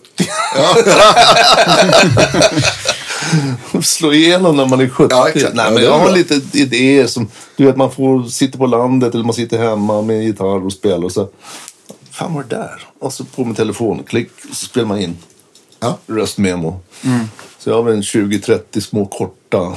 Röstmemo är ju grymt för Det det, är tycker jag. Jag älskar det. Så brukar jag alltså. göra. Så jag brukar ibland, bara för ett tag sedan, så gick jag igenom varenda jävla röstmemo så, och lyssnade. Så, här, där lilla. Och så kom dök de, sitter bakom ratten. Hum, hum, hum, hum, hum, hum. Ja, ja, det. Hummar in någon liten fras. Nej, men så börjar man spela spåna. Fan, det här ska jag kunna göra någonting av. Så. Ja, precis. Ja, det är fantastiskt. Det rekommenderar jag alla. Så, Ja, ja, så verkligen. fort man får en idé. Man tror att man ska ha så här, äh, men jag, jag, jag, jag, tar hand om det imorgon bitti. Ja, jo, det är- då är det totalt raderat. Hur många gånger har man inte legat där på kudden så här, och så dyker upp en slinga i skallen så där ska jag spela in imorgon. Och så vaknar man.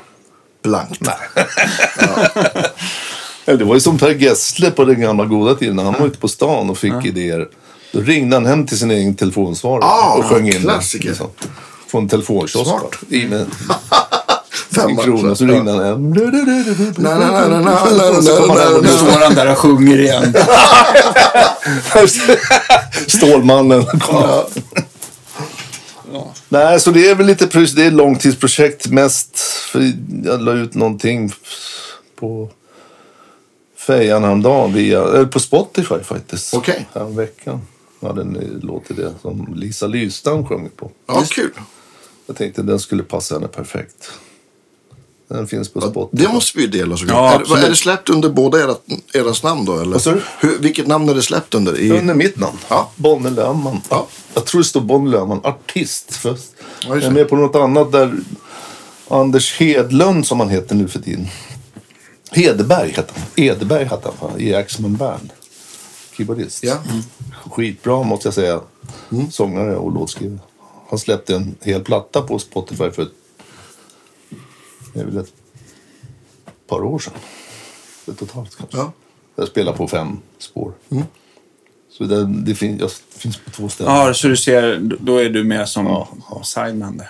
Men den här låten med Lisa, har du, är det, har du spelat in det hemma då? Eller? Bara hemma. Mjukvara. Faktiskt, jag köpte en, en Dan Electro-bas. Longhorn. Just det. Så jag hade ju mjukvarubas från början. Men sen la jag ett basspår själv. Som jag beslöt att använda istället. Annars är det liksom, du vet, Logic-trummor.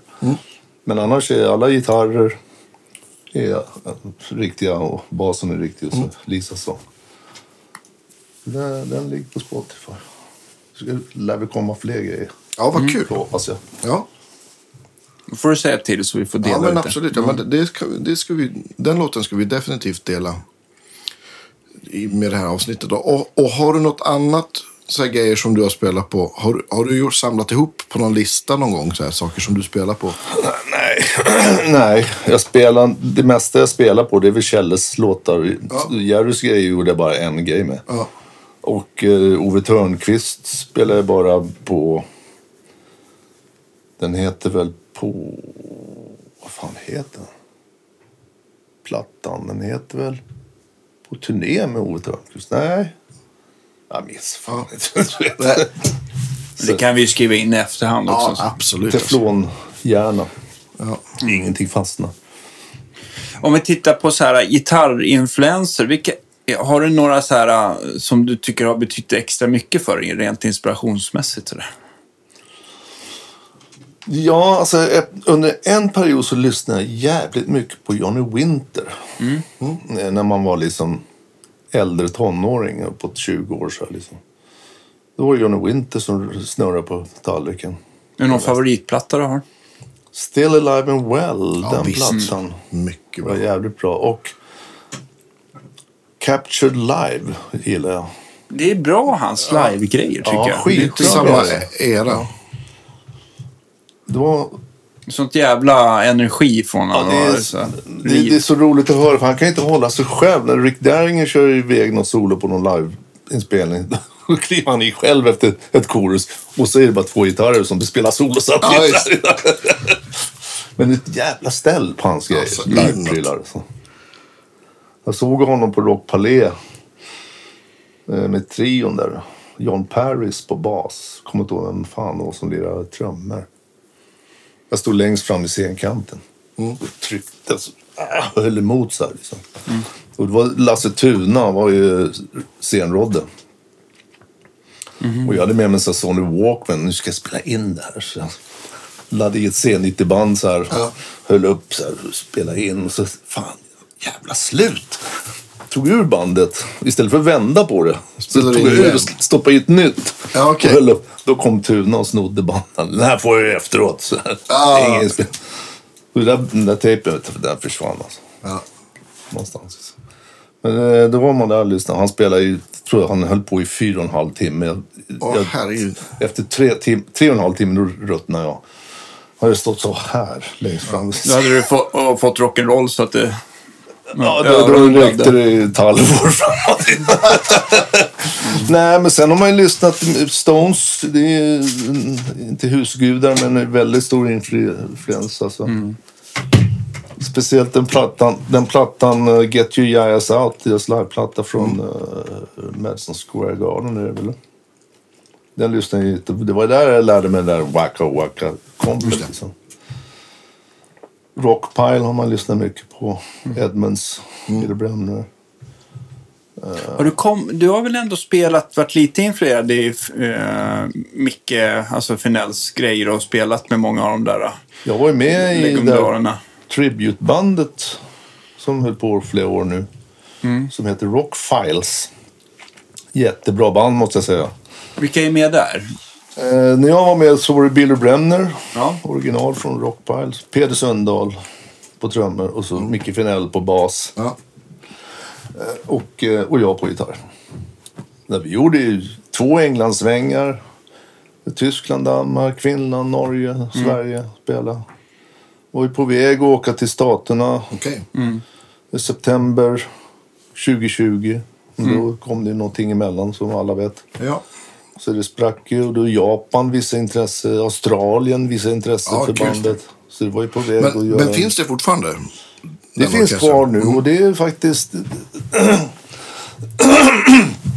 Ingmar Rogefeldt som jag klev av bandet för Okej. några månader sedan. Och så Ingmar Rogefeldt faktiskt är med istället för mig. Okej, det vet jag Med inte. den äran. Ja. Ingmar Rogefeldt. Ja, Lillbrorsa till Pugg. Jaha, okej. Spelar Det var det jag tänkte. Att, ja, ja, ja. Spelar med i... Ja, det står tvärstil. Boll och rulla. Vad hette bandet? Ja, Rainrock ja. heter de. Just det.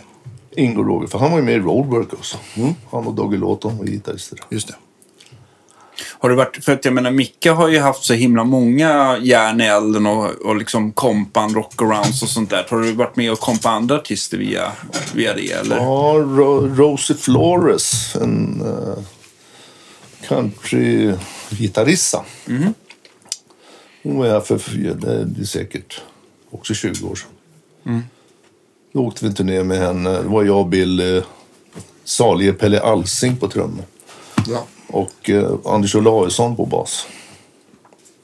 Det gjorde vi handfull gig i Sverige. Liksom. Just det. Billy Bremner är väl väldigt, alltså inte bara sångare men också det, duktig. Gitarrist, Gitarrist. ja. Fantastisk gitarrist. Mycket sån här hybridpicking. Ja. Ja, alltså man sitter... Han bodde ju ett tag i, i Finells produktionsbyggnad uppe i Skutskär. Det. Eller ett tag, han bodde väldigt länge. Och där hade han övernattningslägenheter också, så man, när man var uppe och repade bodde man ju där. Eller just det, just in, det. då I bodde man ju Komplex uppe. där. Ja. Ja. Och Det hände ju under stunden att man satt nere i samlingsrummet med en flaska whisky och lite bärs med Billy och så bara satt och garvade och snackade skit och böt licks. Ja, och sitter han och spelar på sin han sån här Furch stålsträngar med Ja. specialdesignad strängtjocklek på. Han har inte liksom standardsätt utan han Okej. väljer sina egna strängar. Liksom. Från tjocka till- Plockepinn. Mm. Från tjocka till, ja precis, lite plockepinsätt så här. Typ så här 0, 10 som tunnaste och sen 0 12 och sen 0... Ja, du vet så här helt... Ja, okej. Tunt i alla fall. Ja, tunna toppsträngar och så ganska tunna bassträngar också. Liksom. Typ 42 som kör. Ja, okej. Jäklar. Ja. Ja, då får han. Då blir det. De sätten görs inte direkt. Nej, men han gick in och valde själv. Den och den och den och den och den. den skulle ha, liksom. Och då satt man och spelade, så så här fingerpicken-prylar. Alltså, vad- gör du? Liksom. Helt otroligt. Liksom. Jävligt duktig. Eh, Så han, han är skitskön, Billy. Alltså. Ja, nu har jag en, fråga här som jag måste ta innan jag glömmer bort den. Vad, alltså, vi säger ju spela waka waka gitarr, men vad heter det på engelska? Oj. Det var någon som frågade mig så här på, på Messenger på Facebook. Andreas, vad heter det att spela waka waka på engelska? Jag bara, "Nej, jag har ingen jag, tror, alltså, jag aning." tror det heter, Det heter nog waka waka. waka waka liksom. Ja, men- Can you do that waka waka thing? Liksom. Jag tror inte... Nej, vad fan ska man kalla det? Ja. Jag tror inte jag har hört något Det annat. var ju så jäkla stort i England också. De gjorde väl det där som när liksom rock'n'rollen var så stor under, under lång tid med, med eh, jag tänker både med Dave Edmunds och, och eh, Rockpile och Ja, Alltså, det, det, det, Dr. för den- alltså, alltså, det brittiska så. pubrocken. Ja, liksom. Dr. Feelgood, liksom. Alla de där liksom. Statusen. Status. Mm. De, de var ju med inne på shuffle Precis. boogen liksom. Ja. Eh, när britpoprocken var ju ganska stor, men den var ju som, sagt, som sagt väldigt brittisk. Eh, Men det är så jävla coolt att se på gamla Dr. Feelgood, alltså live-klipp sådär. Han är ju, Wilco, han är fan, han ser ju livsfarlig ut. och sångaren också. Och bara stod aldrig still, bara gick fram och tillbaka med den där spiralsladden som liksom... Som sträcktes. Ja. Ja. Jag såg honom på Han var som en jojo där framme. Ja, ja. Helt galen. Ja. Och han jävla teknik. Ja, men väldigt speciellt. Spela med fingrarna men på ett jävla eget sätt. Så jävla rytm. Som han spelar tvättbräda. sen. Ja, ja, Ja. precis. Jag måste säga, det är sån här gitarrstil som nästan är oefterhärmlig liksom. Ja, ja. De har liksom Ja. folk som spelar sådär med, med liksom fingrarna och upp och ner och liksom. Men så var det så jävla bra. Han gick fram och tillbaka på scenen och sen så när det är solo, då gick han bara snabbare fram och tillbaka. Jag stannade aldrig. Man gick, Det var ännu mer. han gick fram och stod en stund och så gick han tillbaka. Och stod en stund. Man misstänker någon form av doping. Ja, det kan ha någon sorts jag. bokstavskombination. Ja. Men för att få Bra till en, en bra waka waka, vad är, liksom, vad är receptet? Det där har många frågat mig och jag, jag är så dålig på att förklara liksom pedagogiskt hur ska du göra exakt för att det ska bli svängigt och ska låta som det gör. Det, det, det jag försöker få till det är att bara köra downstrokes. Men det har jag märkt med ålderns rätt att det är omöjligt att upprätthålla. Speciellt snabba waka låtar alltså. Ja, det är ju... Så Edmunds han var ju fantastisk. Men enligt Janne Lindén så körde han oftast med upstrokes också. Just det. Men jag sätter nära i att alltid försöka köra downstroke som möjligt. Och, och hela tiden nästan ha tonikan i, i, i kvintackordet. Oftast är det du spelar. Ja. nästan ringande hela tiden. Så det att du dämpar liksom, vad ska man säga? kvin- Lyfter lite, du lyfter lite pekfingret kvinten. lite grann. Ja, eller mer, Och- mer här sexten. kanske. Man palmutar lite här och där. Ja, Liksom, just För att... Och sen är det ju det att... Sen ska det inte vara liksom... Ta, ta, ta, ta, ta, Nej. ta, ta, ta, ta. Det ska ju vara liksom Lite ovalt. swingigt. Liksom. Ovalt, eh, precis. Mitt emellan lite sådär. Liksom. Ovalt som det, Ja, som det ovalt är- Precis. Och speciellt om man har en trummis som spelar... Det är ju snyggt alltså när det, när det, dr- när det drar lite olika. Att någon är rakare Ja, och det är den andra är mer ovalt. Ja, det är hela precis. grejen. Ja, Det är liksom-. Det är då det kommer det lilla konstiga svänget. Det är då du sätter igång liksom. Speciellt de trum som Chuck Berrys eller Little Richards trum. De kör ju shuffle. Ja visst, med Earl Palmer. Precis. Så jävla bra. Och medan de andra körde rakt. Och då kom det där liksom. Oval. Lite ryck, och. Ja, det är, Svänget liksom. Ja. Alltså, när jag spelar så är det inte spikrakt. Det-. Skulle man kvantisera, det går inte att kvantisera i mitt Nej, spel om man precis. säger så. Liksom. Det går inte. För det, det, det, det- det det det drar som- lite så här. det Liksom. är det som är coolt med alla sådana ovala svängar. Att de går ju liksom inte De är så organiska så de går liksom inte ja, men programmera eller kvantisera. Nej, eller, nej. eller, eller det går liksom inte. Om du noterar det så, skulle det, så ser det ju liksom ut som att du, ja men det är en åttondel så har man skrivit att det är shuffle liksom. Men det går liksom inte skriva det där Alltså, svänget. ett- ibland kommer en punkterad sextondel, en kanske punkterad åttondel här. Liksom. Det, det är inte Ja, men- liksom helt statiskt rakt hela tiden. Liksom. Det är lite slit och dra här och där. Liksom. Men hur mycket dämpar du i vänsterhanden? För jag, tycker att för att få till någon typ av studs så tycker jag att man måste liksom Jag, släppa lite. Ska jag vara riktigt ja, ärlig? men, pa- pallar du? Ska jag vara riktigt ärlig så... så kan jag tänker kanske inte Jag vet inte. Nej. Jag måste spela för att du plockar fatta hur jag gör liksom. Det ligger väl någon plektrum här. Ja, låg katt här. Nej, men det, det är typ liksom...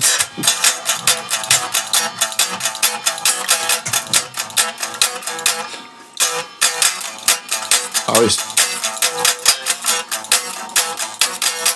Och kanske tio. Just det.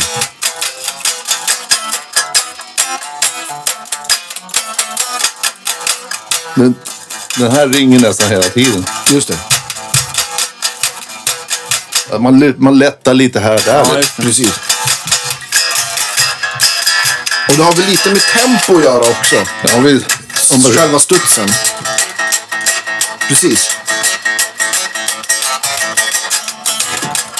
där kan det bli lite ovalt. Lite, lite, Ja, visst.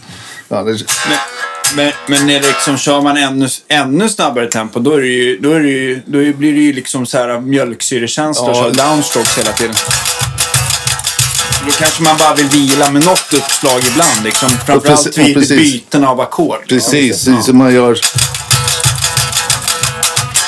Just det.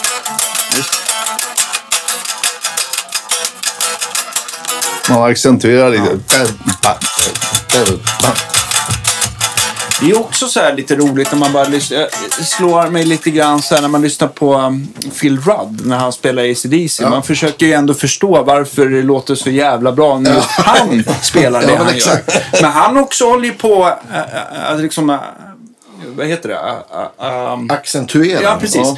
Alltså vissa hi-hat-slag mer Ja, och sådär. Det är ju liksom inte bara... Nej. Det är inte bara jämn, alltså, jämnt tryck hela Jag tänkte vägen. på utan- någon, någon gång, jag, jag var på, men på Cinderella tror jag, så delade vi gig med Blåblus och så var det Peder som spelade trummor. Ja, han och så stod jag, fy på det." fan vad han är svängig alltså. Ja. Och bara stod och, så, och bara så här analysera, så, fan det, det är ju hi-haten, det sitter så här. Kom jag fram till. Och jag var så helt, Just det, han gör inga liksom onödiga åthävor sådär. Utan Nej, han, han bara spelar ingen onödiga pukfil. Utan kanske någon crash här där. Ja, visst. Mm. Eller tat, tat, tat. ja. Bara s- Det pure är också sväng, mycket liksom. med trummisen hänger. Vilken trummis spelar man ihop med liksom. Ja, visst. Det är som att kolla Kit Richard och Charlie Watts på den tiden. Liksom. Ja, visst. De två var ju oslagbara när det gäller det där, den där rugbybollen liksom. Ja, visst. Så det, det är någonting med, mellan trummis och där kompis som gör att det uppstår något oförklarligt. Liksom. Kjell är ju lätt att spela med tycker jag. Han är skitbra. Han är fantastisk. Det är också bara så här, ja men det, är bara, det går av sig själv. Man blir glad. Jag kommer ihåg en gång vi lirade med Jerry och vi spelade Wild Little Willie. Känner du igen den låten? Wild Little Willie, you better get back Ja, to det. Little Willie, Wild Little Willie. Och det är det tempot. Och i F. ja, nej, det är, Skönt. Då blir, man, Utan då, blir, capo. då blir man stark. Och jag stod och spelade den jävla låten i det tempot. Wacka wacka. Nästan bara downstrokes. Och Peder, Peder sitter och matar och tittar på det. Och han säger nu ska du få din jävel. Helvete! Jag hade tennisarm efter det här. Ja, Och herregud. det är det, det, är tempo liksom. Ja, F är ju inte snällt. Men då om man är ung och oförstörd så orkar man. Så det var ju mycket låtar med Jerry, så man hade liksom chopsen uppe mycket sen. du orkar mycket, låta, liksom. Ja. Nu är det ackordionsväng så är man död efteråt. Ja, ja, ja, det är av, av, av Kjells låtar. Är det Kjell som har gjort den tror jag? Eller? Ja, Det Kjell ja, det har- låt. Så den går ju jävligt fort. Och det är liksom så här, dragspelsfeature. Ja. Och bränner lite här. Så. Speciellt härligt. Men jag tycker ändå att vän, alltså spela F, då, då bränner det ganska mycket på um, i, vänster fram. Ja, Jo, oh, det, Ja, precis. Och speciellt om liksom stå upp och lira och så armvinkel och liksom... Du kan inte hålla här uppe Ja, men precis. Ja, det är det är en skön hals på den här. Ja, den är lite fetare. Så. Nej, så det är... Jag vet inte, det är... Jag vet Jonathan Sten som frågade mig en gång efter- utanför Acker att också samma sak. Hur får du till det där jävla wacka liksom? Det är en kille som vi måste ha som gäst. Ja, såklart. Jag vet inte, sa jag. jag vet inte. Nej. Nej, men, Men jag vet inte, kom samma... Fast det är ju sådär också. Det är lite, alltså även om man har som gitarrist en viktig roll i det där Wacka Wacka, självklart så är det ju, det är ju någonting som sitter i, att det låter så bra i bandet. Ja, Liksom, jag. absolut. exakt. absolut. Det är en, en, Det är liksom skitviktigt med trummor och bas också. Sådär, tycker jag. Och Spelar man, det kan ju liksom, spelar man någon annan trummis som... Det, finns inte där. Man får inte till det. Nej, man hittar är inte in. Det är så olika också känsla för om, om, om, eh, om eh, liksom basisten på kontra är ju svårt att göra något annat än att spela alltså, över fjärdedelen Ja, ja, och sådär, precis. walking. Ja. Men om basisten följer med mer i du, Ja. du, du, du, Ja, du, Ghosta kanske. Då blir, det, Ja, ja, då blir det också helt olika resultat och Ja, sväng det kanske sådär. man inte vill ha alla gånger. Som sagt, ju- alla, alla beståndsdelar är lika viktiga. Liksom. Precis. Och Trummor sen spelar på ett sätt som... Det går inte. Det spelar ingen roll vad basisten gör. Det, det står still ändå. Liksom. Och, ah, ah, många så här eh, trummisar man har spelat med som kanske har varit lite också så här skolade som har jävla fin teknik. Också så här att de inte lyfter isär hi-haten tillräckligt. Att, det, att det, liksom, det, blir för, det, blir för, det blir för snabb eh, utklingning på Ja, hi-haten. det är också. intressant att du nämnde det för att det, det är små detaljer. Ja, för jag spelar... Här och där i spelet, i, i trumspelet framförallt, som gör att det kan svänga så in i helvete. Som du ser, Ja. kanske öppna hi-haten på rätt ställe, bara lite halvöppet. Eller man kanske liksom kör någon ghost note på virveln. Eller, du vet, bara, bara få till det där liksom. Ja, det är, Eller bara att man följer med så här, te- alltså så här Texas sagt, det är att man kör eh, så unisont eh, Just det. rock'n'roll kompe på virveln och sånt där. Om man bara ska ligga på, på 2-4 liksom. En massa. För en del kör ju bara, när man kör så här wacka wacka komplis, och då kör ju trummen som man nästan bara 2-4, da, pappa och pappa på virveln. Men till exempel Peder Sundell, han kör ju Ghost både före och efter 204. Du vet, så Ja, just det. då, får man till det extra lilla precis. kryddan liksom på något Ja. sätt. Så. Och samtidigt som ett bra, jävligt svängigt hi-hat-komp. Men vi har ju kört det. Men Bumblebees, vi kör ju jäkligt mycket. Det är ju ett rock'n'roll-band sådär. just och då har vi ju lyft på varenda sten vi kan för att liksom hitta något som vi tycker funkar. Så att det, är, här, det är roligt att analysera olika. Men ibland så är det ju det här lite roliga. Varför det låter så bra. Det är fan, det går nästan inte att förklara. Det Nej, Nej, det, nej, det, Ja, det är det som är så coolt. Men det, är, det sitter väldigt mycket med, för jag kan tycka så här ibland med vissa trummisar, oavsett om det är blues shuffle eller en, äh, inte var, det kan vara massa olika sväng så där, så det blir jävligt, det, ibland gifter det sig och ibland så tycker man att en trummis som, är, man, som låter asbra i ett annat sammanhang så funkar det liksom. det händer ingenting. Nej. Man spelar shuffle och trummis spelar liksom 1-3 på baskaggen. Det är det värsta jag vet. Man måste, ja precis.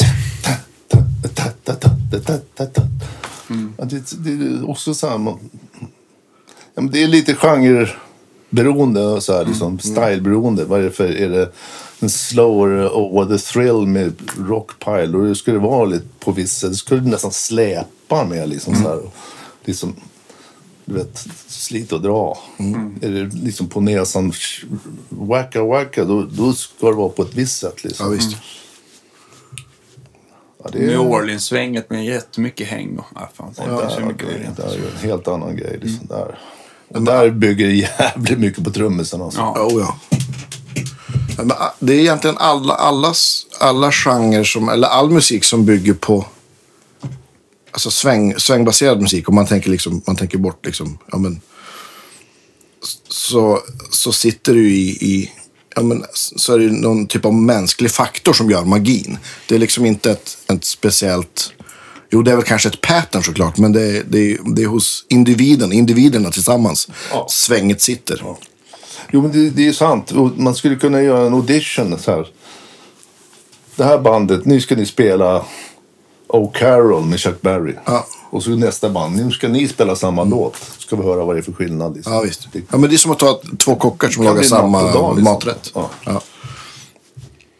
ja, det är ytterst fascinerande. Jag tänker på två varianter som eh, faktiskt är svårt att eh, kora någon vinnare. Men jag tänker på Promised Land med Chuck Berry till exempel som är så, så otroligt bra i originalet. Land, ja. ja. Och även som Elvis gjorde en sån version med, jag tror att med Burton på gitarr va? På 70-talet som också så här otroligt snabb liksom. Men det är också lite olika touch och sväng så här, men bägge låter ju jävligt bra. Alltså, så att det går ju... Och sen är det svårt att avgöra när man hör bara två olika skivproduktioner. Ja, så man precis. skulle vilja ha hört dem live. Liksom, så här. Ja. Edmunds version är ju fantastisk också. Där gillar jag också Dave Edmunds Deep in the Heart of Texas. Ja. Det är också bra. Ja, visst, bra. visst, visst. Eller jag tänker på en annan. tänker som att det är en som eh, man håller på... Eh, vad fan heter han då? Han som är Just Rockin' and Rollin'. Är inte också en engelsman? Eller är det en amerikanare? Fan, tänker jag. Jag återkommer i ärendet. Så jävla bra. Mm. Han dog i, ja, dog i struptag. Eh, Kan inte du göra en, en liten spellista med sånt här, Danne? ja, jag tror att Bonne har ju också... Ja, ni facit, får, tänkte kan inte ni ju... Det vore ju kul med liksom Brainstorma lite, ihop brainstorma ihop något, något bra. Som vi kan dela. Med svänga, svänga grejer liksom. Eh, Ronny Dawson tänker jag på. Okej. Jag har ingen koll på. Det är livsfarligt. Bra. Ja, vad händer framöver då? Det är gigs med kändisband. Framöver, eh, ja, vad händer? Förutom att det blir rockstjärna vid 70. Så. Ja, det är, den planen ligger vid horisonten. Jag fyllde för fan pensionär häromveckan. Alltså. Gratulerar. Ja, 65 grattis. bast. Men det, stopp, tror man inte. stoppar ingen jävel. Alltså. Nej, men jag jobbar vidare. Spelar på som fan. Ja, Och fan. jobbar vidare. Jag tror man fan, det känns det inte som om man skulle sluta med allt det där, då, då tror jag att man åldrar, åldras snabbt alltså. Vi pratade om det i Östersund faktiskt. Alltså, en del som går i pension, alltså de som har... Musiker gör ju aldrig det. De går Nej. aldrig i pension. Liksom. Du passerar ju för 55 vilken dag i veckan som helst, Mm, säger jag. Det, det hade jag nog gissat om någon hade frågat mig hur gammal du var. Ja. Så att, Tack. Tack Andreas, Andreas! nej, men på riktigt. nej, men, nej, men eh, alltså folk som jobbar med vanliga jobb, om man får kalla det så, Mm. och så går de i pension, de kan ju bli jävligt deprimerade. Helt plötsligt har de Mm, ja, ingenting att göra. De där rutinerna, gå upp, käka frukost, ta bussen till jobbet och komma hem. Det finns inte längre. De bara sitter och stirrar in i väggen. Vad fan ska jag göra nu? Liksom? Ja, men det är inte kul att ha semester hur länge som helst. Eller? Nej, absolut inte. För säkert 15 år sedan spelade gjorde ett gig med Bengt Berger och Nicke Ström. Som då var väl förmodligen mot just under 70 liksom. Han gick ju väl 69, 70 någonting. Ja. Och Besche är ännu äldre. Han, är, han, är ju över, han är, har ju fyllt 80. Ja. Och, så, så, och så säger Nicke så här. Fan Besche, har du inte funderat på att sluta spela? Vi är ju ganska gamla. Så här. Ja, vad fan ska man göra då? det tycker jag var så här, det klockrenaste svaret. Det är så här, ja, helt precis. Vad fan ska vi göra då? Nej, men alltså sp- så sluta spela. Det, kommer, Nej, det går det, inte. finns ju inte. Nej. Det, det spelar så länge liksom, man orkar och man får jobb. Liksom. Ja, tycker det är kul. Jag tycker det är kul. Ja.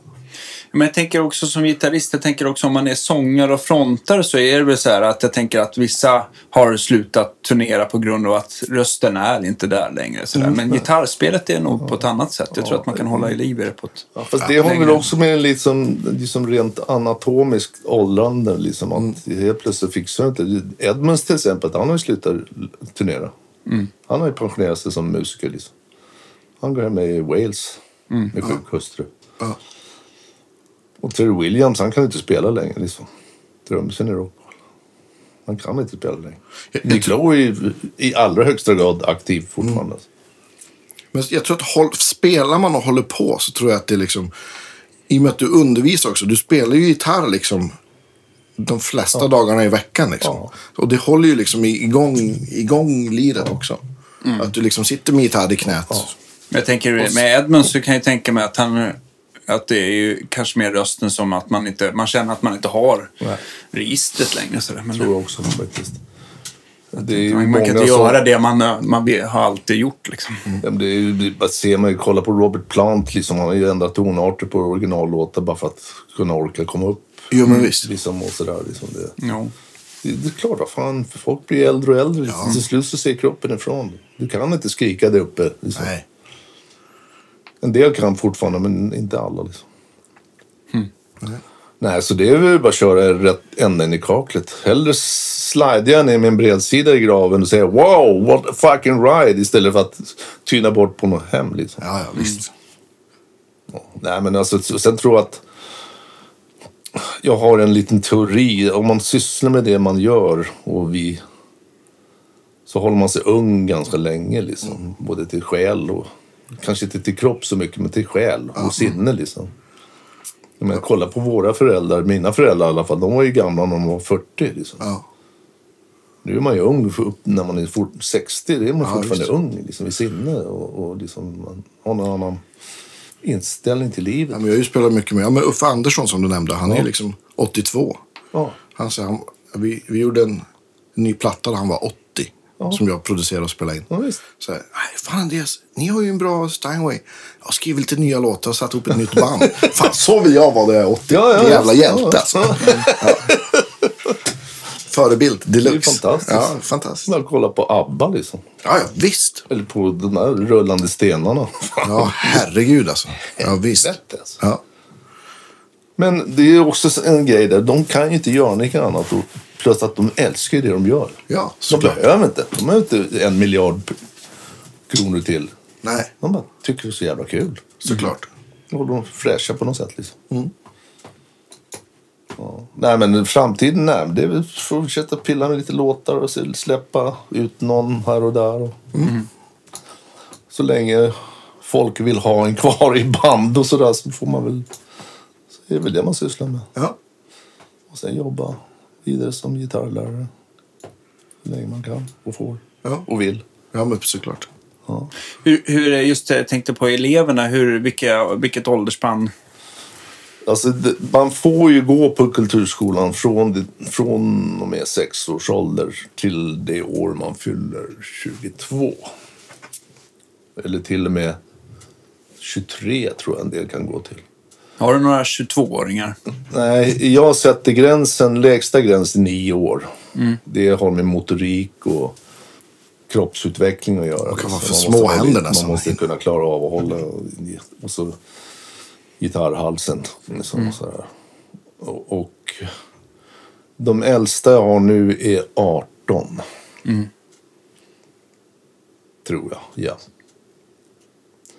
Eh, Men det blir ju så, de, de, de, det är svårt att hålla kvar dem i kulturskolan eh, under en längre tid. Den, de flesta slutar när de är 14-15 bast. Då blir det andra intressen liksom och saker som drar i dem från olika håll och så har de inte tid och så försvinner de. Så det, man är, ju- det är förunnat att ha kvar dem i, i, upp i den åldern, 18-20 år liksom. Har du, har du som- fått någon att fastna ordentligt för Waka Waka då? Inte än. Jag har inte så många, tyvärr har jag inte så många elgitarrister faktiskt. Jag Okej. har fem sty- fyra stycken elgitarrister av 60. Så det är jättetråkigt. Men det är på, på grund av jag har två tjejer faktiskt som började som nybörjargitarrister På elgitarr. direkt på elgitarr. Och det är inte lätt alltså. Man måste nog skaffa grunden först innan man liksom börjar gå över på plektrum och stålsträngat och elektricitet. Liksom. Alltså, jag, jag trivs som fan. Jag har mycket nybörjare. Man lär dem de här grundlåtarna. Liksom. Så, och och det, där händer det så mycket under kort tid. Mm. De utvecklas ganska snabbt. Och det tycker jag om att säga. Liksom. Man ser att de, kurvan går ständigt uppåt. Liksom. Just det. Ju äldre de blir, då, då, då är trappstegen lite längre liksom, tills de snäppar upp nästa. Så här. Då får man ligga och tjata på dem länge. Liksom. Tjata med dem. Men jag tycker det är ett fantastiskt jobb.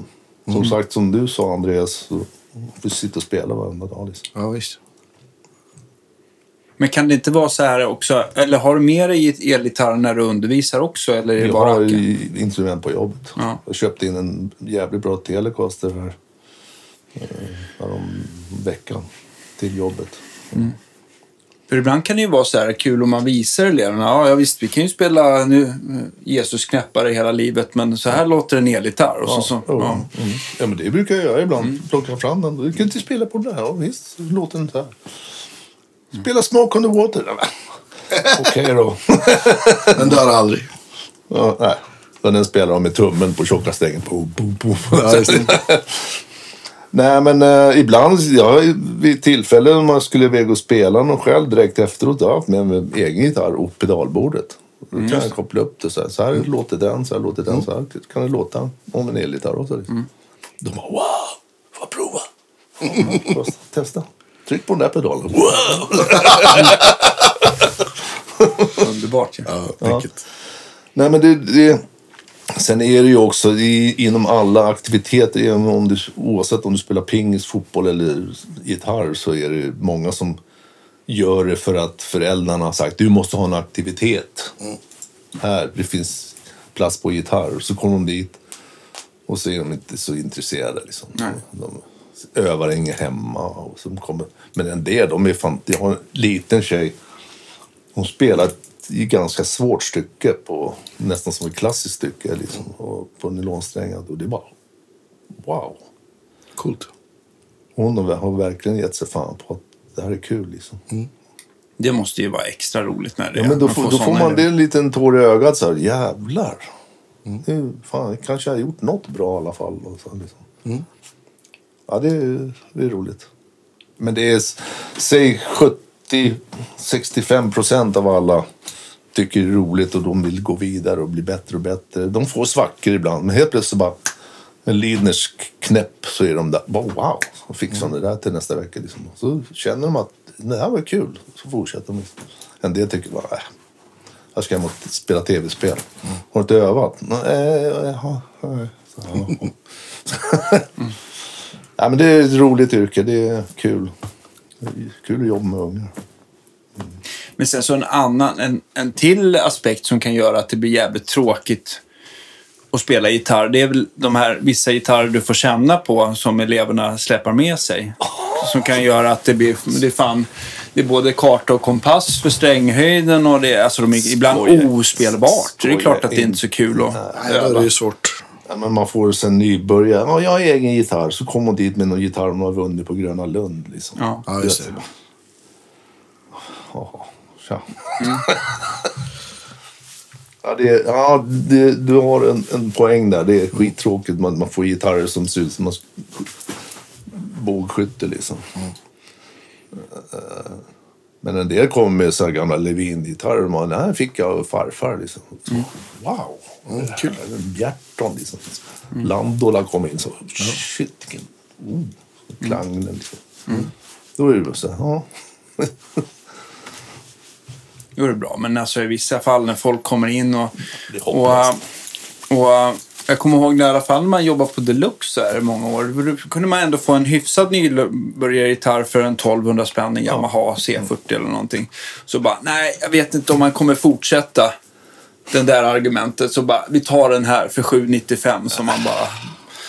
Ja. Då kommer han inte fortsätta. Nej, men alltså, nej, men alltså det, gör, de, det är så få hundralappar som gör så stor skillnad ibland. Så Jo är men, jo men som du säger, du är inne på bra spår där. För att märker de att det är lättspelat och det låter bra om instrumentet. Då det får är de lust att fortsätta. Ja, Men när det är trögspelat, det låter för jävligt, det stämmer aldrig. Då ruttnar ju med till slut. Liksom. Ja, såklart. Det, är, det är ju samma här. Man har en gitarr som fan, helt, har ingen ton, den dör liksom. Mm. Stärkan knäar, vad fan är det? det ah. Då blir man trött till slut. Liksom. Som att vada genom sirap. Va- va- Vad släpar på förstärkare i, i dagsläget? jag har numera har jag två. En Fender Prosonic. Ja. Som jag köpte i Norge för 5 000 norska kronor. Det var ju billigt, för de var ju Ja. ganska dyra. Ja, och han skulle ha 6 500 norska kronor. Men jag lyckades pruta ner till 5 000 norska kronor. Han, han var lite i panikläge. Han ville bli av med. Eh, Så köpte jag för så länge sedan en Vox AC50. Eh, 15 faktiskt. Mm, kul. Nu både reverb och tremolo. Ja, ja det, det gillar inte riktigt den där top boost-kanalen liksom. Nej, jag brukar nej. köra på normalkanal så är det toncut bara. Så jag brukar få, kunna få till det ganska bra. Men den använder jag för det mesta på Källas gig nu för tiden. Jag tycker pedalerna svarar bättre i den på något sätt.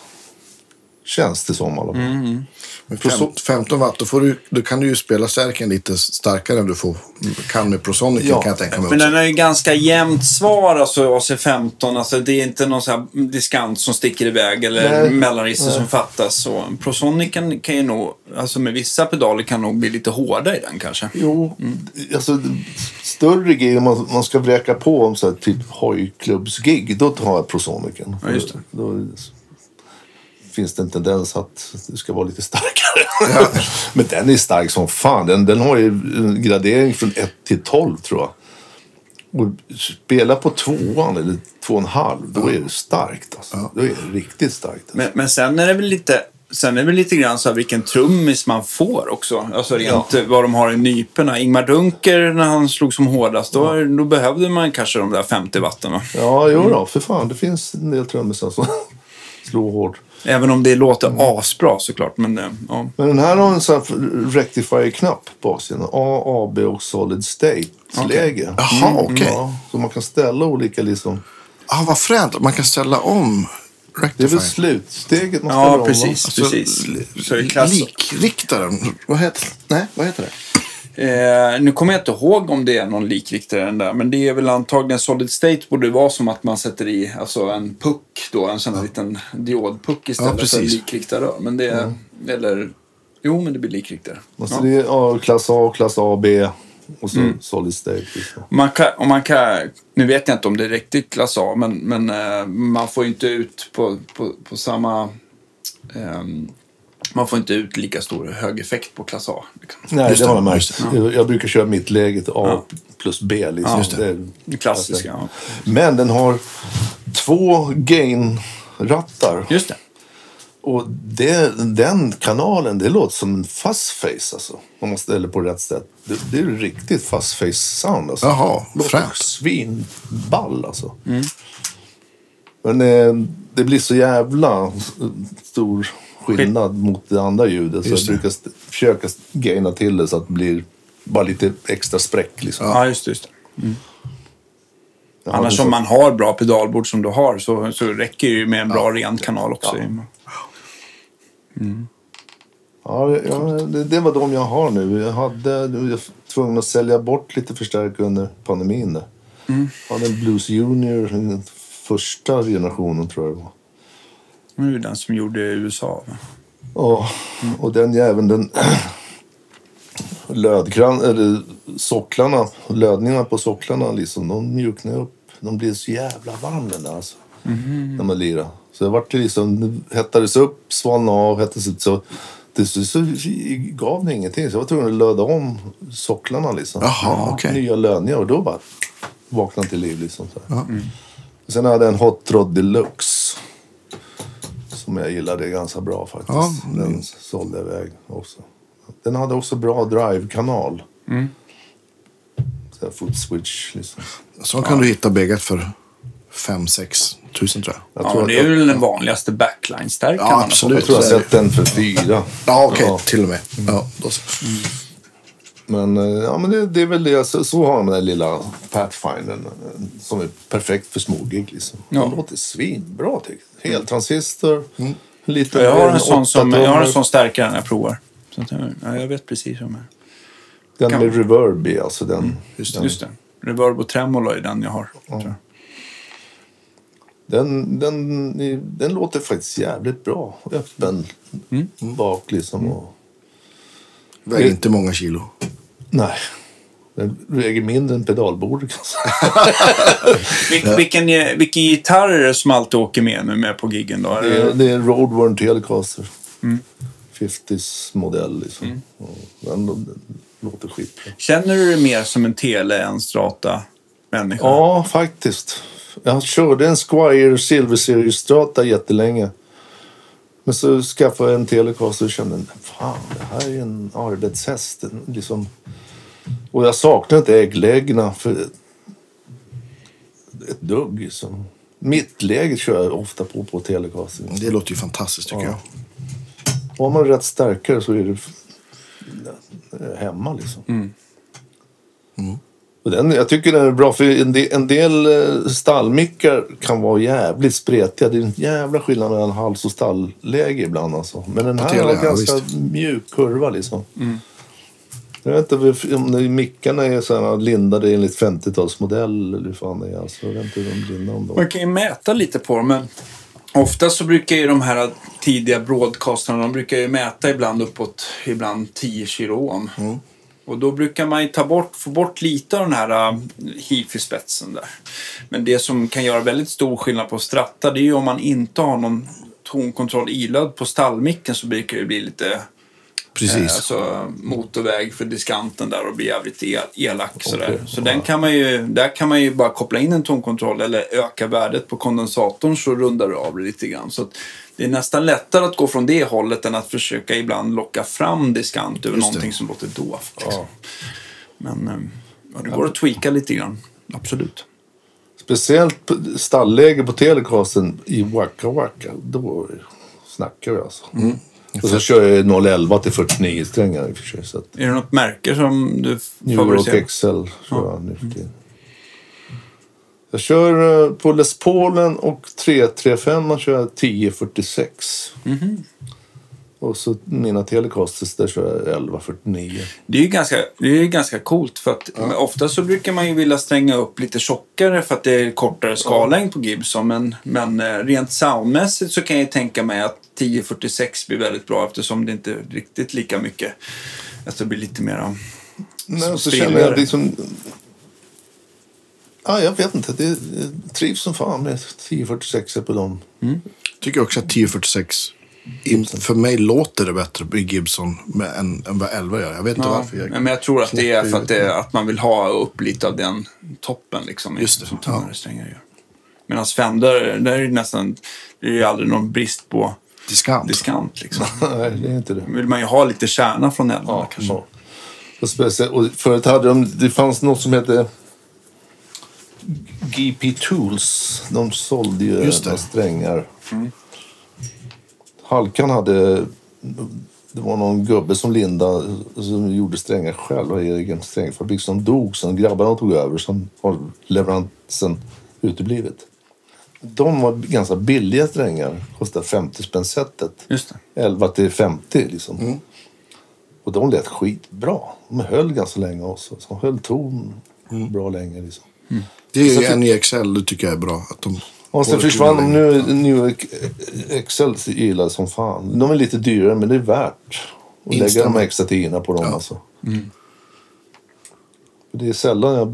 Det kan gå ganska många gig innan Ja, jag känner att nu måste jag byta liksom. Ja, de, de blir heller inte slitna så att de tappar stämningen lika snabbt Nej. heller. Så att, nej, det är ju Det är verkligen... många som tycker att de sätter sig snabbare också. Att, Absolut. de, ja. att man inte behöver liksom töja in dem på det sättet. Liksom, så. Nej. Det kan vara så på 335 man. Jag brukar liksom försöka fästa dem ordentligt från början så- så att det inte glider liksom. Just det. Men av alla gitarrer, om man liksom, vilken är den sista du kommer sälja tror du? Det var en jävligt bra och svår fråga måste jag säga.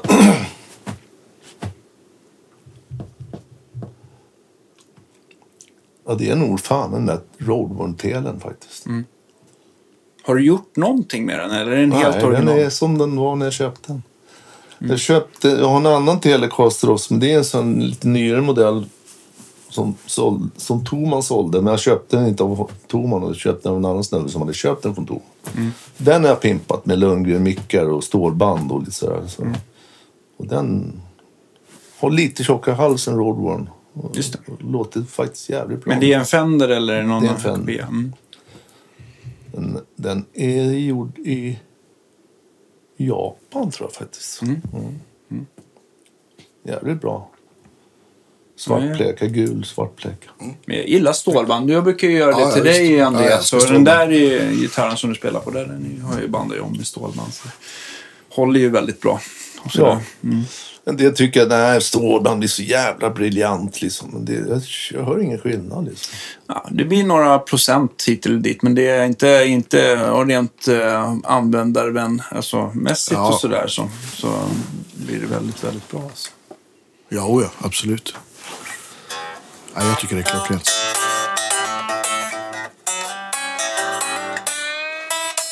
Jag gillar ju, band, jag gillar ju bandstavar som är lite som vanliga jumbo. Ja.